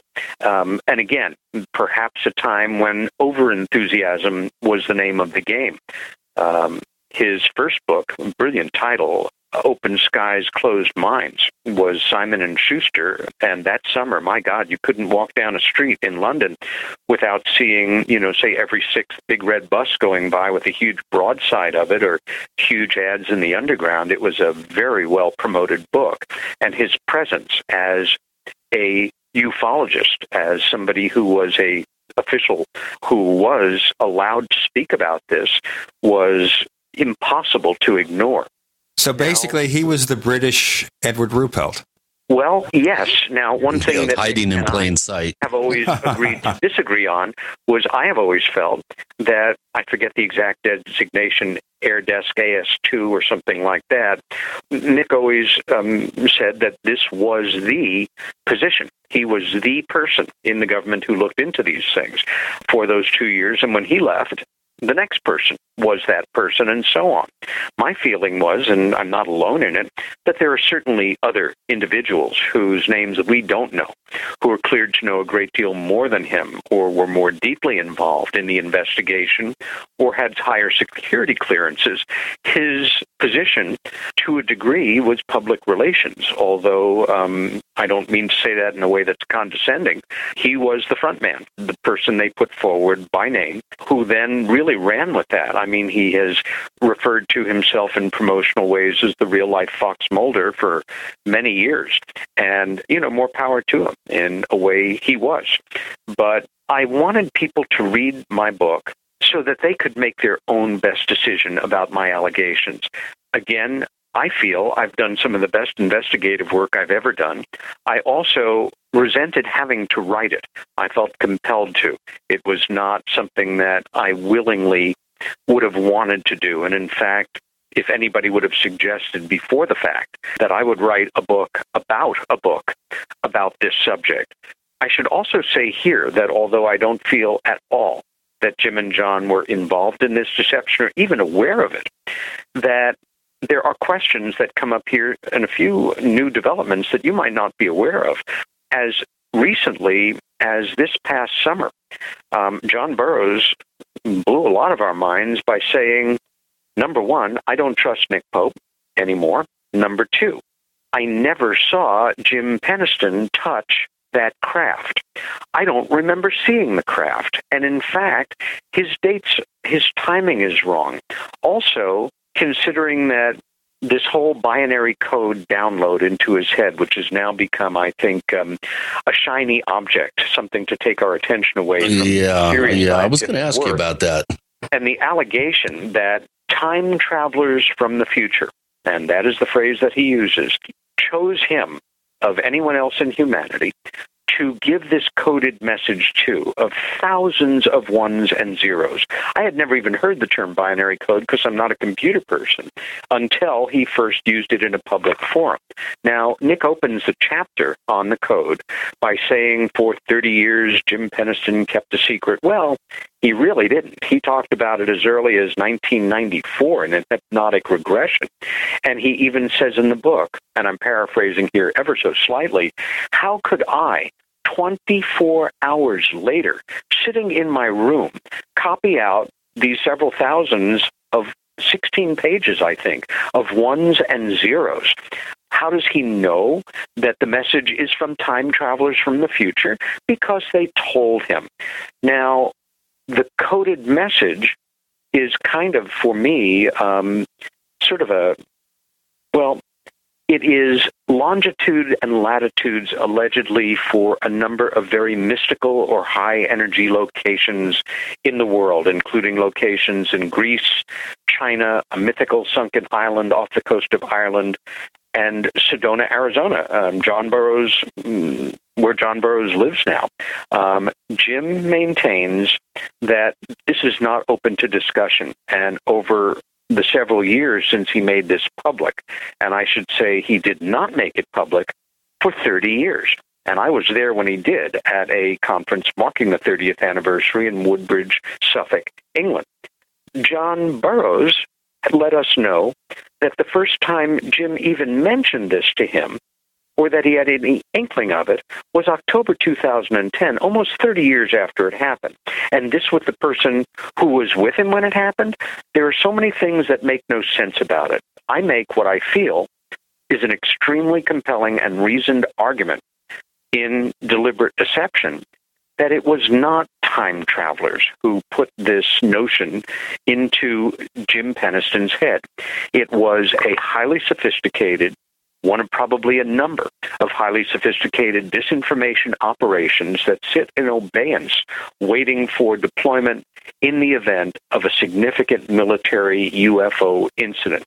What it does and let's let's backtrack for a moment. We live in a world right now that even if you're a total skeptic or debunker, if you study the information for this truly anomalous series of events that happened in England in 1980, you are compelled to think, well, if there are UFOs, then this would certainly be a qualifying event.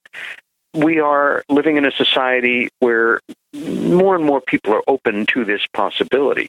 But when you inject time travelers from our future, and again, who am I to say definitively that it wasn't or that time travel isn't possible? I have my doubts about it. But then it becomes something much more sensationalistic, much more theatrical, much more um, uniquely um, interesting to those who long for something like this to be the case. Let me tell you what's going to be the case. Well, I don't want to get into that, but let's. they call me a mental case, actually, speaking of cases. We have Peter Robbins with Gene and Chris. You're in the Paracast.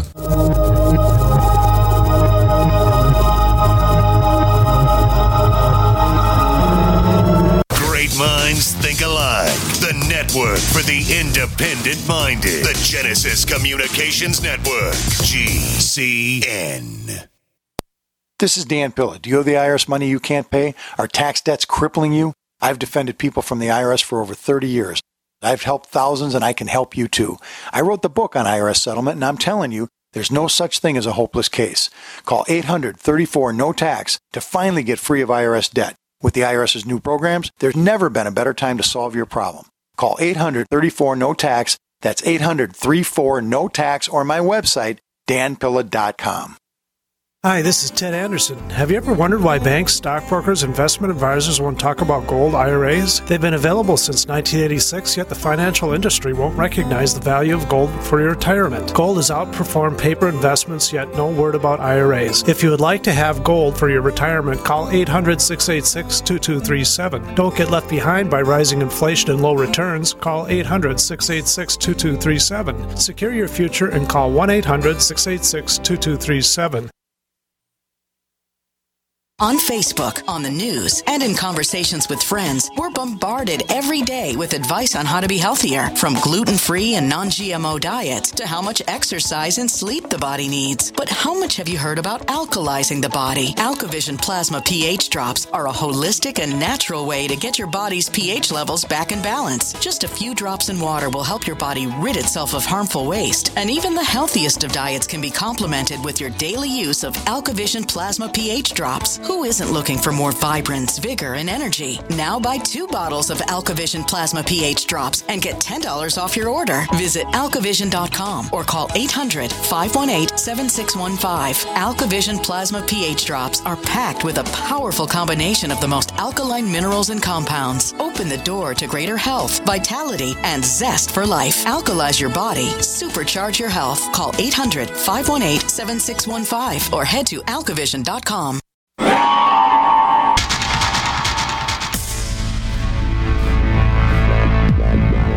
Welcome back to the Paracast, the gold standard of paranormal radio. And now, here's Gene Steinberg.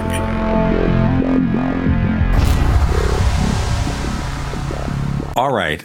We're continuing with our discussion of that free book Peter Robbins wrote for Phenomena Magazine Deliberate Deception, a case of disinformation in the UFO research community.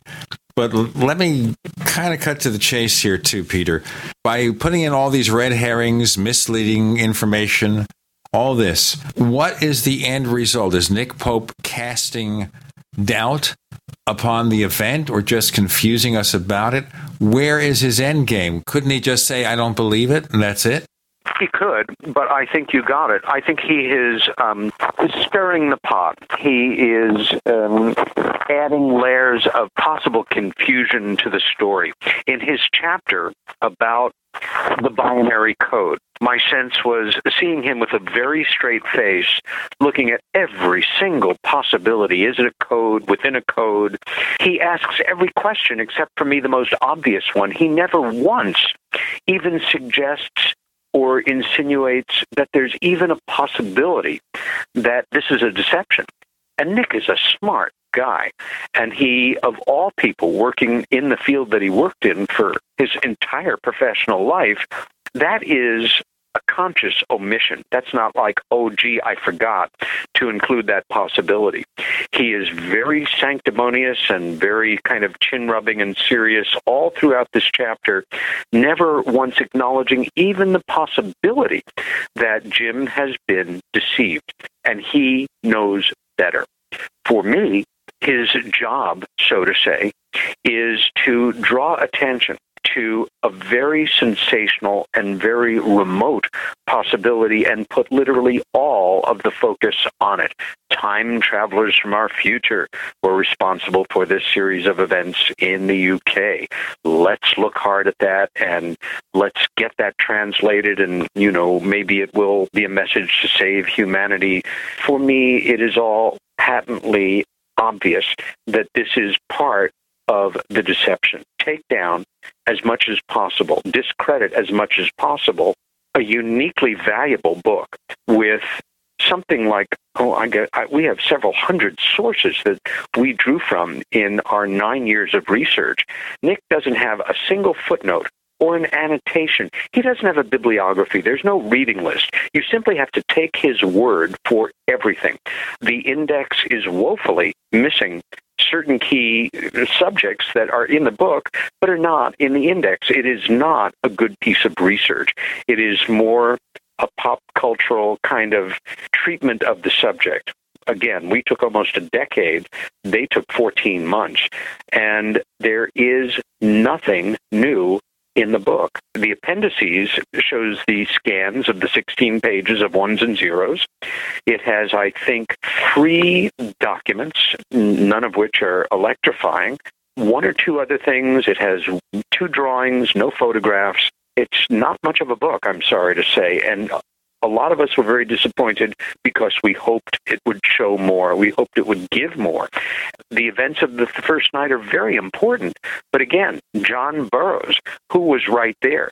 And I should also say, for any of your listeners who know about the long and contentious relationship between Penniston and Burroughs and Warren, it no longer exists between John Burroughs and Larry Warren. They are now friends. They spoke together on the stage of a conference just this past September in Woodbridge, England. They are now sharing information. John is completely out of any interest of working with Jim Penniston or Nick Pope again, and he had some very compelling reasons for doing so. You know, Jim's story really is falling apart as far as I'm concerned, and especially if it's reflected in the statements key statements, and anybody that wants can check it out for themselves on John Burroughs' Facebook page or contact him directly to find out if what I'm saying is accurate. You know, listening to you, I'm getting the impression here that this entire house of cards of Rendlesham falls apart as a result of Nick's book. So let me ask you, since you came out with your, shall we say, rebuttal to it, because I guess that in part is what it is, what has his response been? There hasn't been a response. In fact, as I think I mentioned to you when we first spoke about my returning to the show, I have asked literally every radio host or producer whose show I've been asked to appear on about this book to invite Nick or Jim or John. Not so much John anymore now because we're pretty much in agreement. Um, or Charles Halt. Nick has turned down every single invitation to do so and will continue to. And I don't blame him because even in a moderated, civilized session, and it would certainly be that, I have no desire to uh, have a fight with him in a public forum as much as to air our differences. He is never going to face me in a public forum because he would lose. He would lose very badly. I don't think that the case is falling apart at all. In fact, I think it's being strengthened because of what is coming out as a result of reactions to this deception. I will also add that although the written part of deliberate deception, even with Colin Andrews' very powerful um, epilogue, is under 100 pages, but the book is 450 pages. And the reason for that is because over the past 26 years, I have collected, along with my co author, arguably certainly one of the largest databases on the subject. And before Steve Mera had um, published the book for us in the UK, I had a talk with Larry Warren about adding several hundred pages of the documents that we collected documents, letters, uh, military memoranda, maps, drawings, every kind of communication possible. Um, I think 50 pages of photos. And again, we are making nothing on this. All I'm doing is putting into the record and making available to anyone, as well as my commentary, the largest database of Rendlesham related information ever released and probably ever will be released anywhere. And that probably includes the British government. What I invite people to do is read what I have to say, read Encounter in Rendlesham Forest if you want to see if I'm exaggerating or in any way inaccurate or in any way um, being disrespectful to them or their research. And then spend the weeks, and it will take weeks, to go through all of the information that we have collected. I think even people who are knowledgeable in ufology and very aware of this case will be quite shocked at some of the information that we have put out there. I, I see it as the equivalent of a legal case. If after reading it, after reviewing it, you feel that I have established the points that I set out to beyond any reasonable doubt in legal terms, then please share it with others. And if you are at a conference or in a call-in situation um, at an event or on a program that Nick Pope is taking part in for your own curiosity. Ask him questions that are easily accessible in that book. He should be called to account on this. You don't lie about other people's work in this and then make believe that, you know, you're telling the truth. It's not it it's completely unethical is what it is. And again if i sound um, in any way uh, small-minded here or um, unobjective then all i can say is read it for yourself. Uh, again I am profiting in no way from this. I gave away 700 hours of work. This has been an awful financial year for me, and in part because I dedicated almost half of it to writing the best manuscript that I could with respect to people who I really do respect. Jim and John went through something awful. Um, and I'm not talking about the event, but what was they were put through after the fact, like Larry Warren, but nobody more than Jim Penniston. Let's break it here and we'll go into more yeah. of that. Yeah. We have Peter Robbins here. We're talking about this new book, an ebook free in seven parts with a very long appendix with lots of extra material. Deliberate Deception, a case of disinformation in the UFO research community. With Gene and Chris, you're in the Paracast. Neighbors, are you tired of dealing with a slow web hosting provider? Well, check out A2 Hosting and their screaming fast Swift server platform. They even have SSDs that load pages 300% faster than the competition. Ready to give your site a speed boost? Well, tell you what, neighbors, head on over to a2hosting.com. That's A2, that's number two, a2hosting.com. Check out their Prime hosting account. And get this, neighbors, they're even giving you an exclusive 25% off discount for all our listeners. 25%. And remember, their Guru Crew support team is standing by 24 7, 365 days a year to answer any of your questions. Now, to get the discount, use the coupon code GENE when you check out. Making the right decisions is a challenge to investors. Are we going to see economic growth, slide into a recession, or at worst, depression? Hi, Ted Anderson from Midas Resources. We all know when a company acts irresponsibly, divesting ourselves in a move towards safety is prudent. When the market becomes volatile, U.S. Treasuries are a safe haven. But what do you do when the U.S. government overextends itself and spends beyond its means? Many investors are turning toward gold as a common sense alternative to traditional paper investments. Midas Resources has put together a powerful book titled 10 Reasons to Own Gold, discussing costs, benefits, risks, featuring full color illustrations, weights, and measures. The book is free and can be yours by calling 800 686 2237. Paper investments are dwarfed by gold's 6,000 year history. Discover how gold may be right for you and your IRA by calling 800 686 2237. Whether buying or it's time for you to sell, the book is free. Call 800 686 2237. We live in a complicated society. Stressful issues are always popping up. Have you ever been treated unfairly by someone? Have you ever been overcharged for a repair? Have you ever signed a contract or a document worried about identity theft? How many times have you been in those unique situations where you just wanted to call an attorney to find out if you're right or wrong or what your legal rights are? But every time you think about calling an attorney, what do you think about first?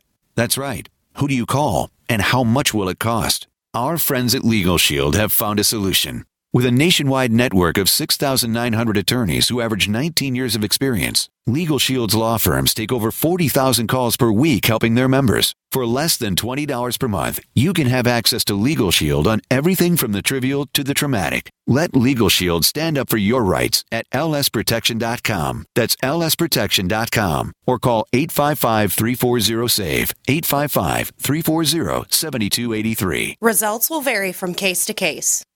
Don't complain about your cable bill going up and up and up. Do something about it. Grab a pencil and jot down this special number 1 855 905 MyTV. The more cable TV rates go up, the better digital satellite TV looks. Say goodbye to the cable guy and get more of your favorite channels in 100% digital quality for less money. Call 1 855 905 MyTV. Sign up for packages starting as low as $19.99 and there's no equipment to buy. You get free HD TV upgrade, a free DVR upgrade, and free professional installation. You control what you watch when you watch it. Record your favorite shows, pause and rewind live TV, even skip the commercials. Watch local channels too. At just $19.99, what are you waiting for? Pull out your major credit or debit card. Call 1 855 905 MyTV. 1 855 905 MyTV. Say goodbye to the cable guy. Cut costs and get more. 1 855 905 MyTV. 1 855 905 MyTV.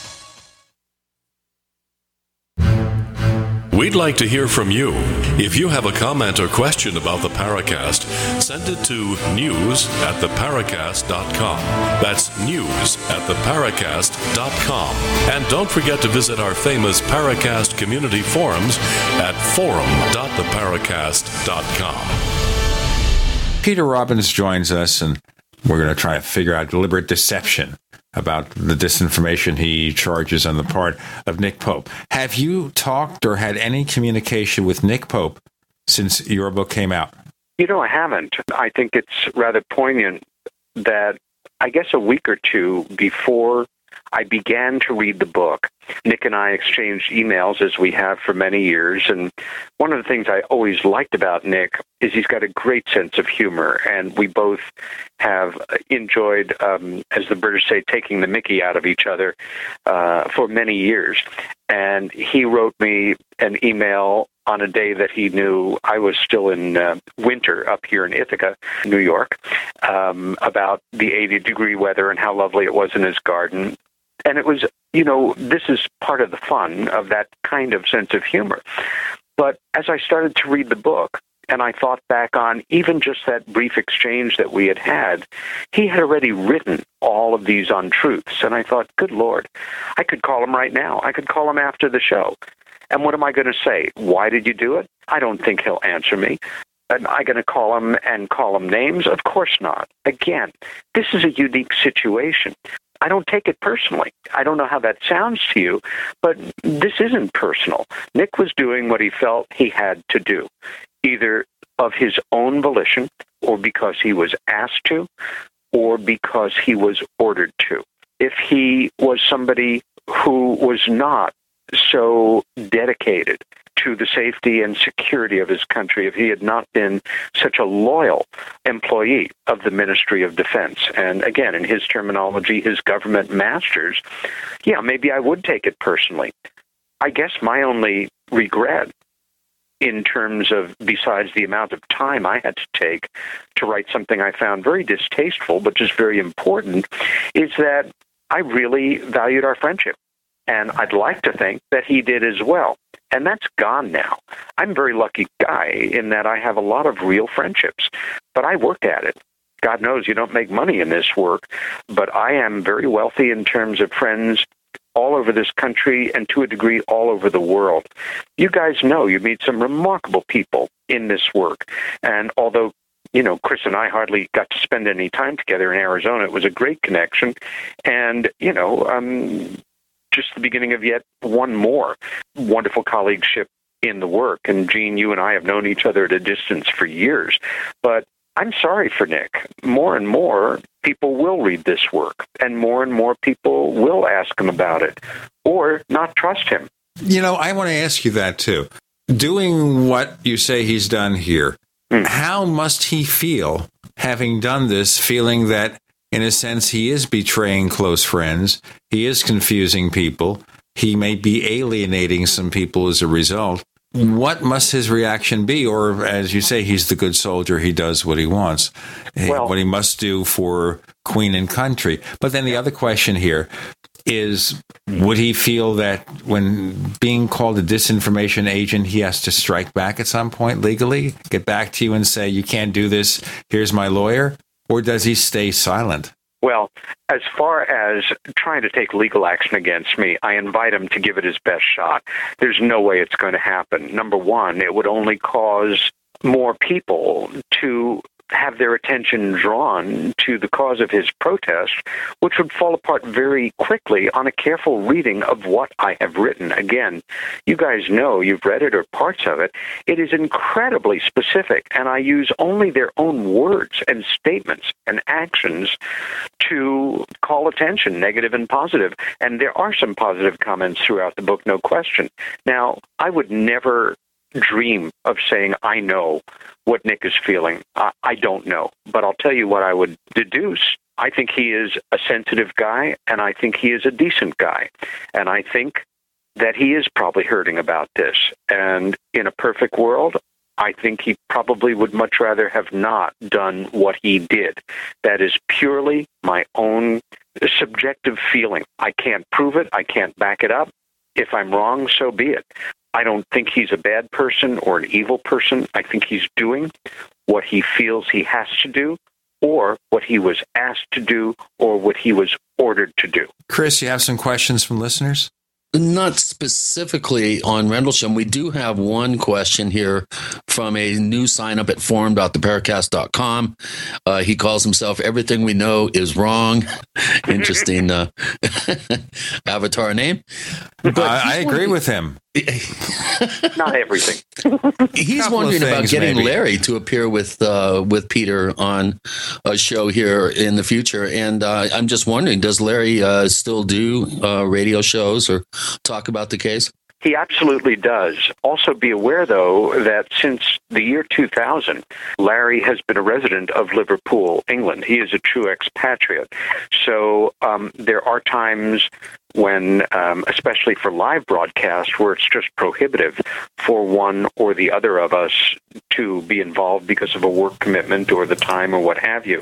But yeah, that's certainly possible. Absolutely. Uh, let me say this: we have the capability of calling him wherever he is in the world. Yeah. And we're happy to do it, and we're happy to spend a few pennies a minute, which is what Skype charges to make an outgoing call. If he Yeah, has we've never had Larry on the show. We've had uh, Jim and, and I think John. we been haven't on the had show. Jim on the phone. We've had John Burroughs, of course. We had John with you on one of the episodes of the Paracast, Oh, yes, Peter. absolutely. Sure. And in fact, um, I mean, I'd be happy. I'm always glad to work with Larry. He's not just my co-author; he is one of my dearest friends. He's somebody I hold in tremendous esteem. He's one of the greatest guys uh, I think I've ever met. He is a tough, no nonsense, absolutely world class figure, and and every man at the same time.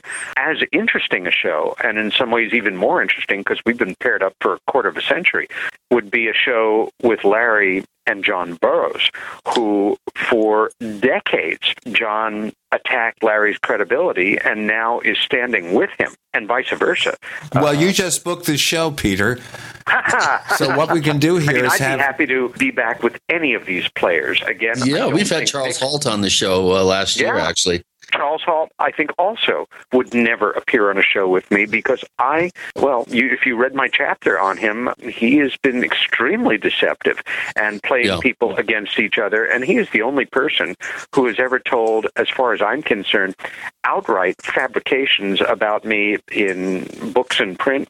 And I don't think he'd go up against me in a live forum No. at this point. Well, he was one of the toughest guests we've ever had because I've never had so many single or two word answers. Uh, Oh boy, I agree. I wouldn't want to play um, poker with the guy. I'll tell you what, he has got one of the most implacable faces I've ever seen. And again, um, Charles Halt is an honorably retired United States Air Force officer who served in Vietnam, who, um, again, was both a witness um, and part of the establishment in terms of this case. And there is no question in my mind, any more than my um, pondering about Nick, that the position that Halt has taken with regard to my co author has been influenced higher up the food chain. It's not purely um, something that, you know, he puts forward without any impetus. Let's get on with another segment of the show with Peter Robbins. Gene and Chris, you're in The Paracast. You're listening to GCN, proudly sponsored by UnseenNow.com. Lock down your digital life at UnseenNow.com. This is GCN.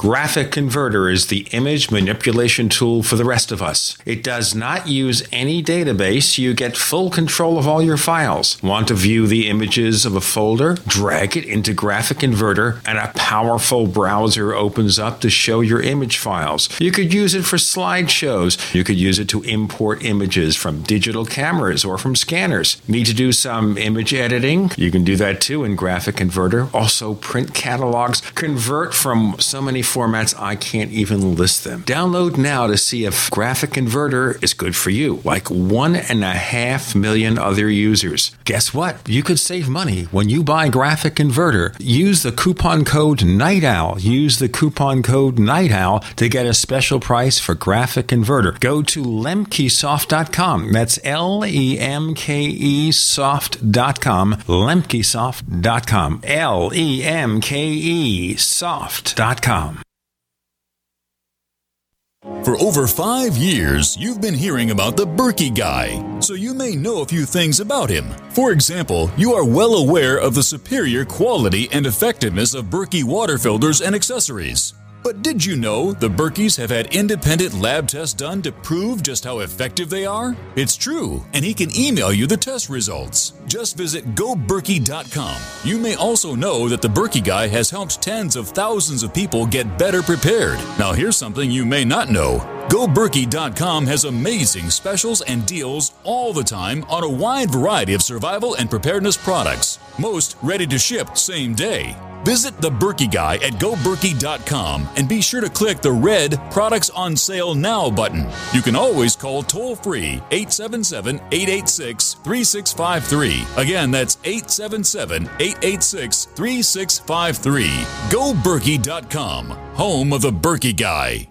Alex Jones here. For the last two years, I've been working with top doctors, nutritionists, and chemists to design a nutraceutical formulation that has truly life changing health benefits. So many other formulations out there contain toxic ingredients, synthetic additives, and even GMOs. Introducing the all new Ancient Defense Herbal Immunity Blend, crafted with over 14 key ancient herbs and extracts to supercharge and prepare your body for what experts admit is the most dangerous season of the year. We have rejected hundreds of other formulations in our quest to bring you what is simply the most powerful and comprehensive proprietary formula that we have ever created in the realm of herbal immunity. Experience the benefits of combining over 14 ancient herbs and extracts with exciting new advances in nutraceutical science. Now is the time to secure ancient defense for you and your family. Visit InfoWarsLife.com or call 1 888 253 3139. That's InfoWarsLife.com. This alert just came in. This special announcement is for business owners and leaders of organizations who've been waiting for the right time to build.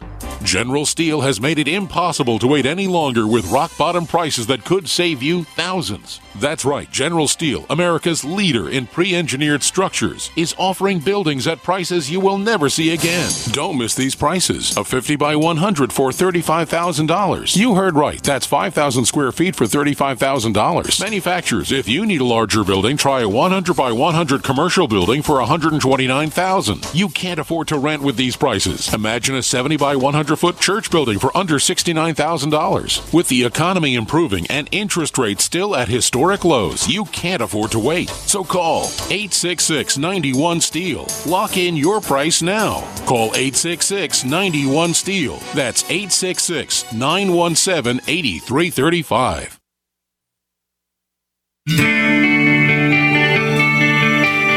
This is Jerome Clark, author of the UFO Encyclopedia and other books. You're listening to the Paracast.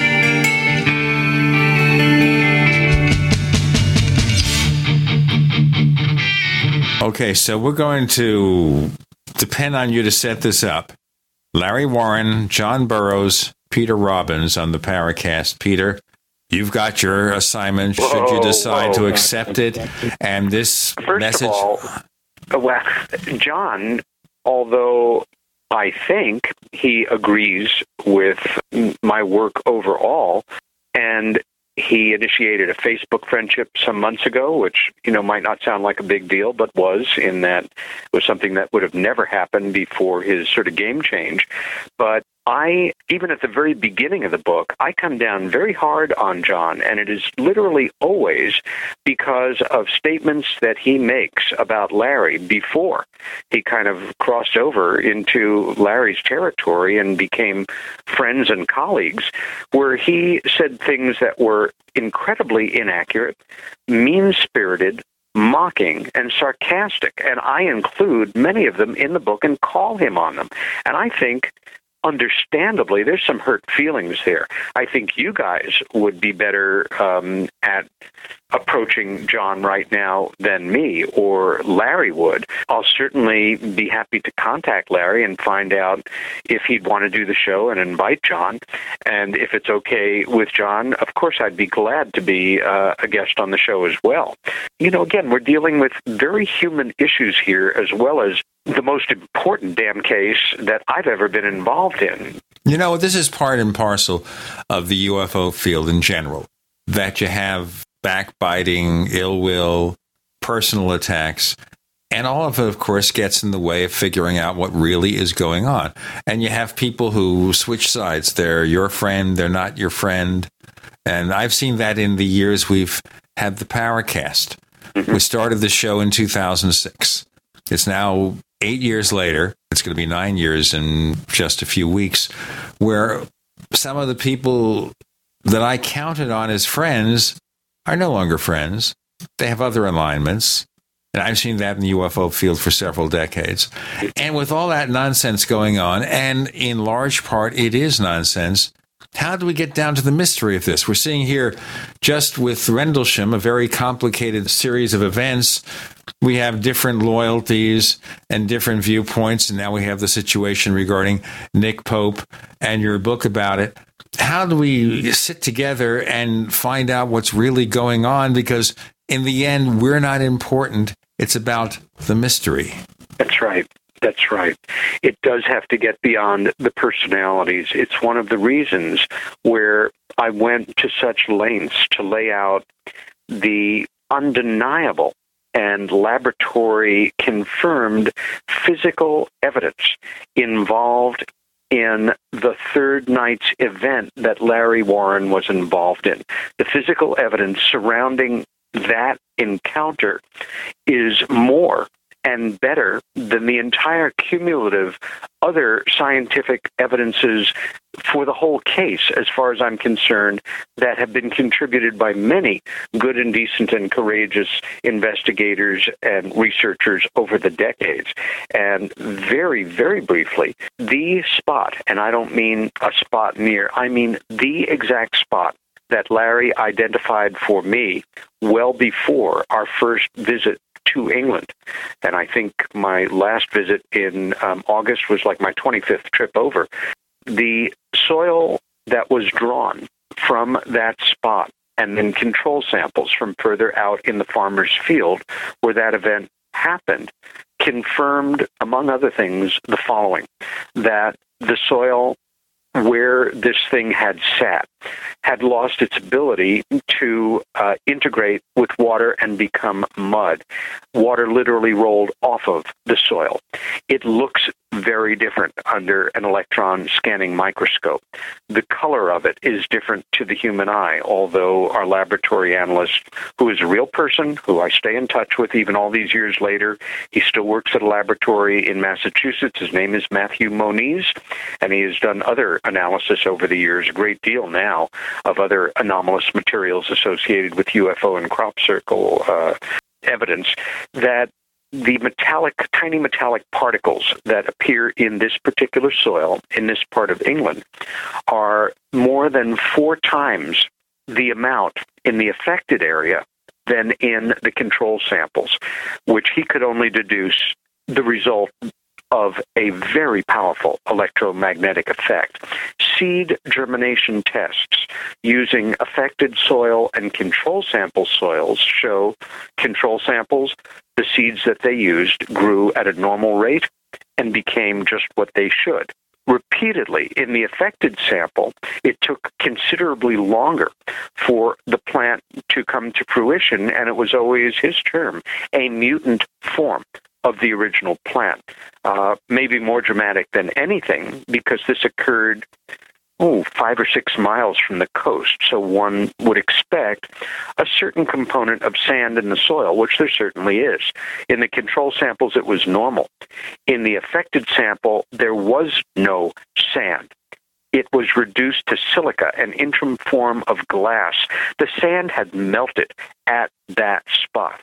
Now, superimpose upon this Larry's actual reaction, which I recorded as that area came into view for him for the first time since had, the event had occurred eight years and two months earlier, his reaction on audio tape is eh, really very dramatic and subjected to voice stress analysis shows uh, genuine emotion.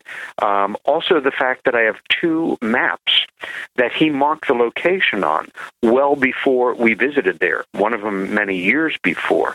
Well, what can I say? Um, this is not anecdotal. This is very physical. And for many years, John and Jim um, and Halt certainly had said Larry's event never occurred.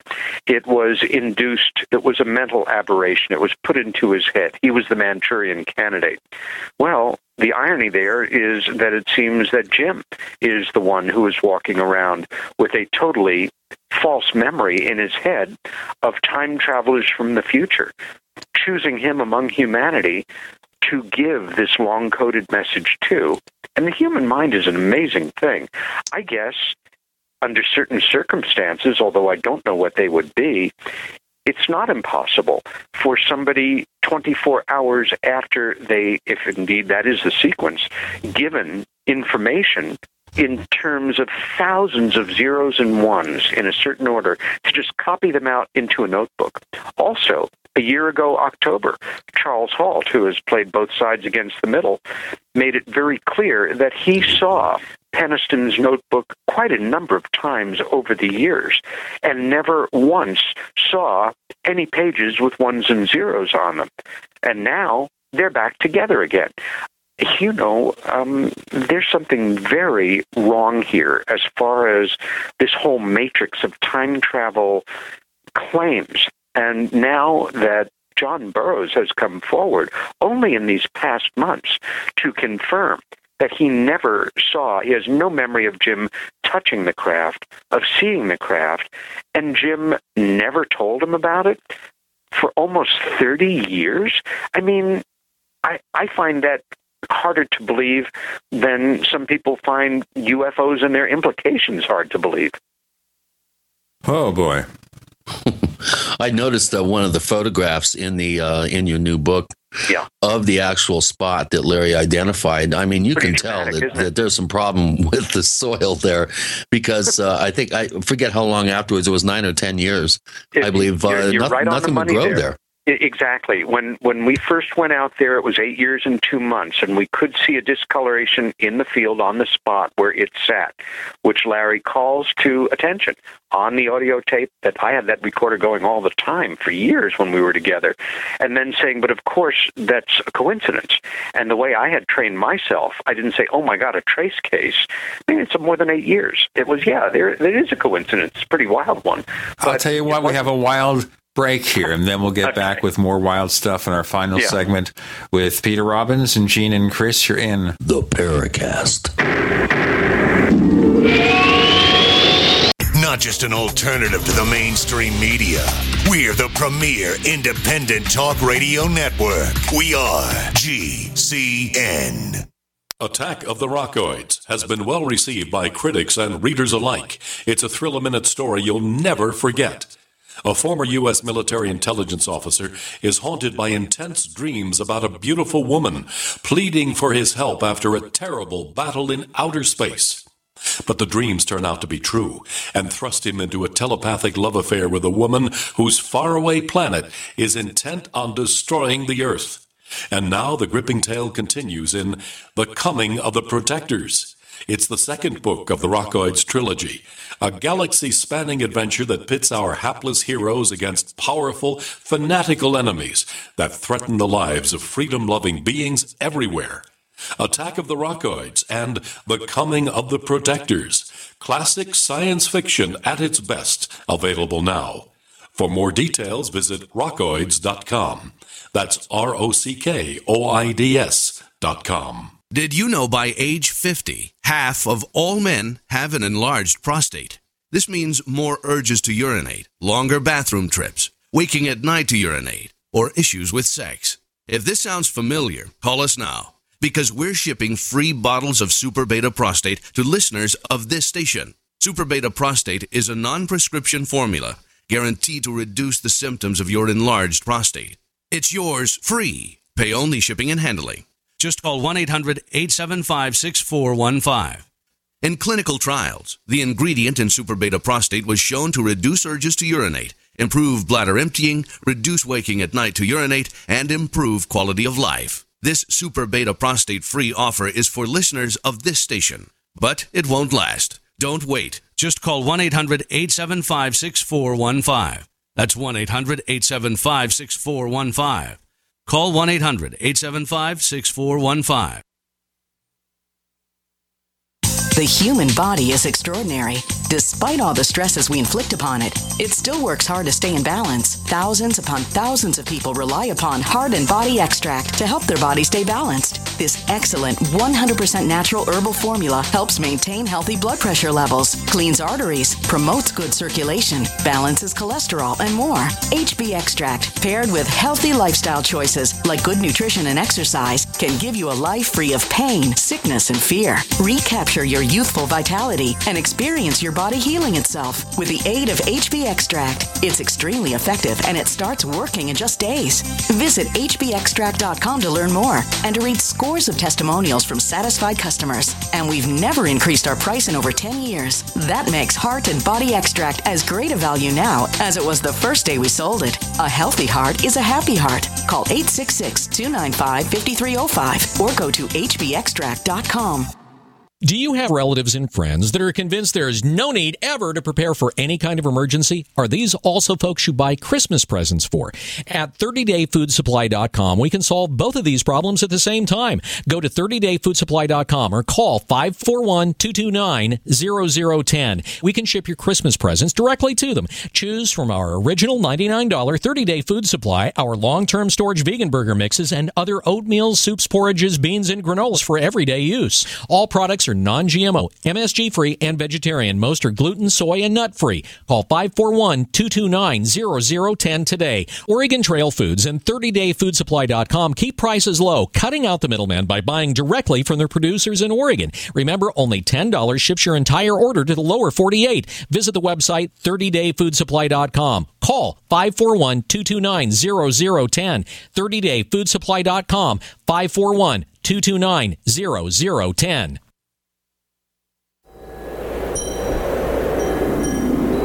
Hello, this is Rosemary Ellen Guiley, and you're listening to the Paracast, the gold standard of paranormal radio.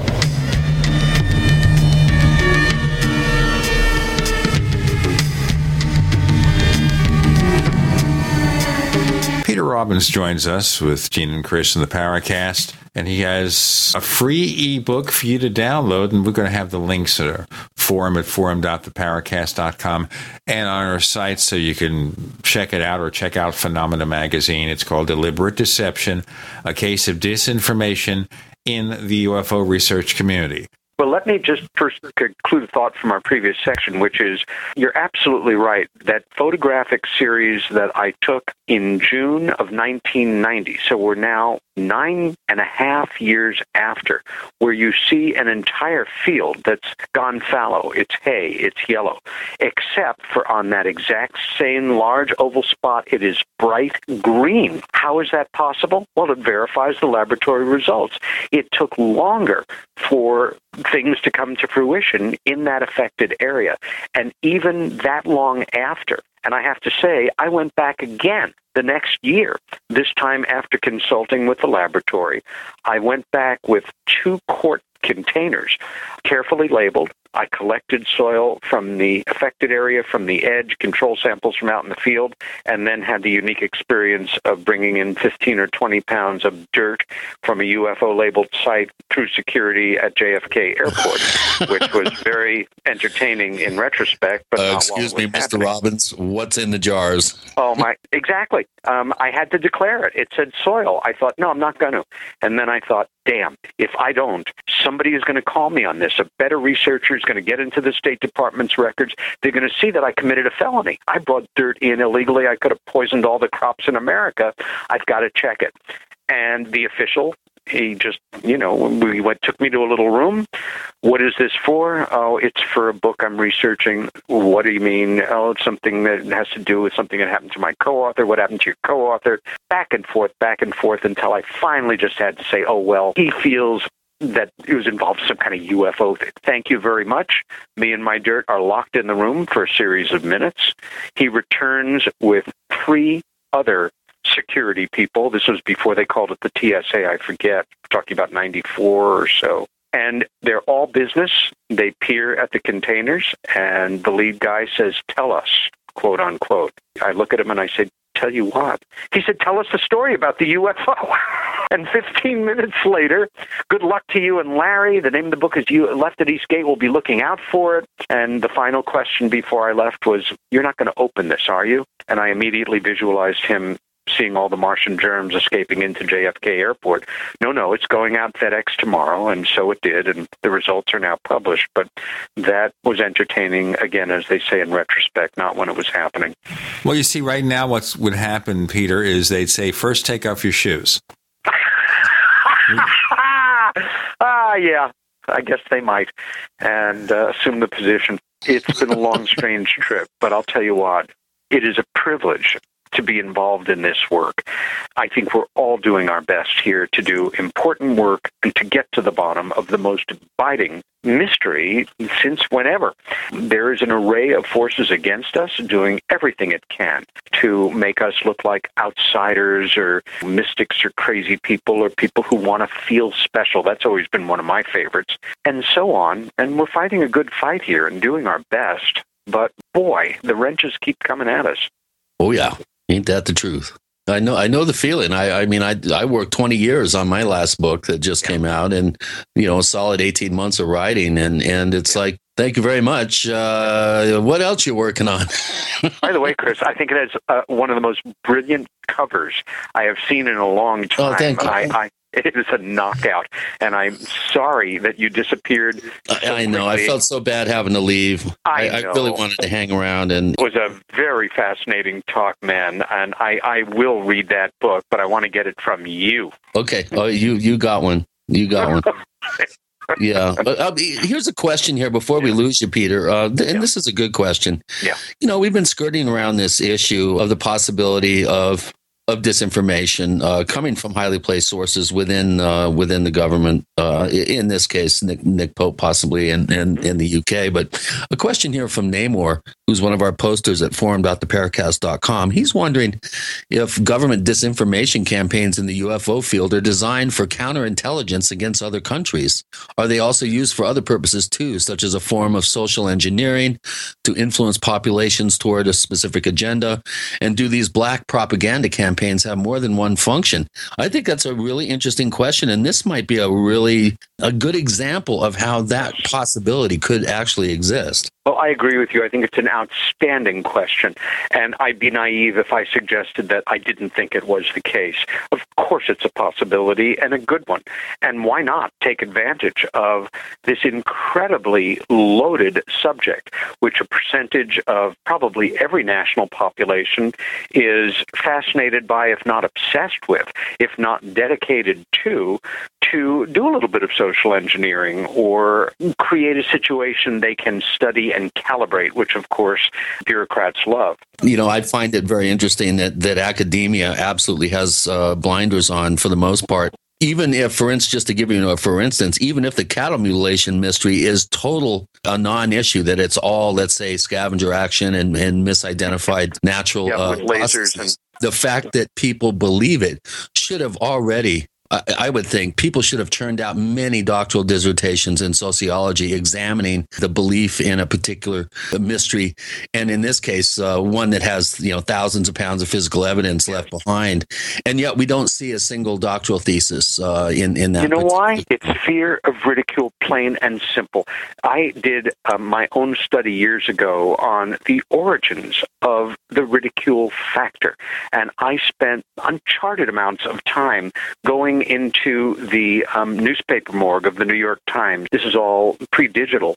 I, I found and printed out every single article editorial, political cartoon, commentary, letter to the editor that had ever been published by the New York Times on this subject. I completed the project years later digitally, and I'm the only person that you will probably ever meet that has read every one of them in order repeatedly to deduce a pattern of reportage.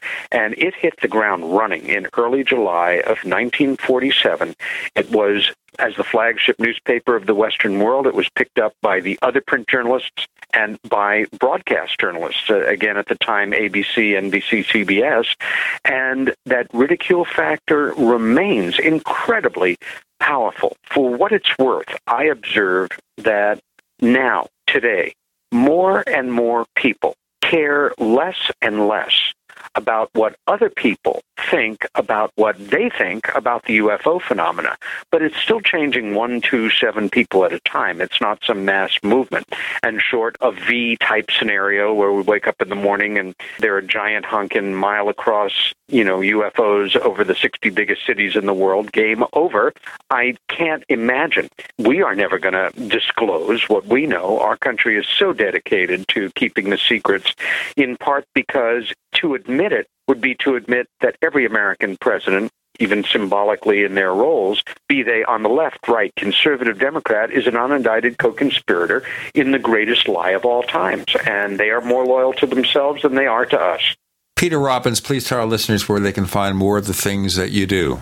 Right now, a new website is being built, but for any of your listeners who are on Facebook, friend me there. I post everything that I'm doing, including great radio interviews like this, and we will let folks know as soon as this is ready to broadcast. I try to keep up with all my correspondence, even if I'm slow. Look for me at a conference near you in the not too distant future. You can also find more of the things we do, especially our new premium service at plus.theparacast.com, P-L-U-S.theparacast.com. If you sign up five bucks a month, $50 a year, you get an ad-free version of the Paracast and a new exclusive podcast called After the Paracast. So you'll hear more commentary about this episode. Wow, you certainly will. We're going to be doing that, and it's going to be fascinating and only available to people who sign up for Paracast Plus at plus.theparacast.com. Chris O'Brien's site is ourstrangeplanet.com.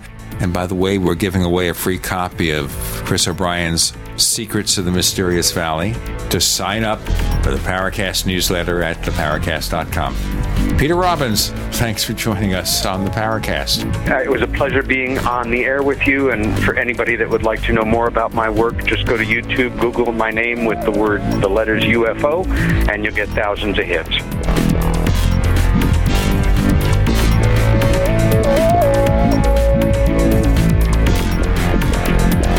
The Paracast, featuring Gene Steinberg and Christopher O'Brien, is a copyrighted presentation of Making the Impossible Incorporated.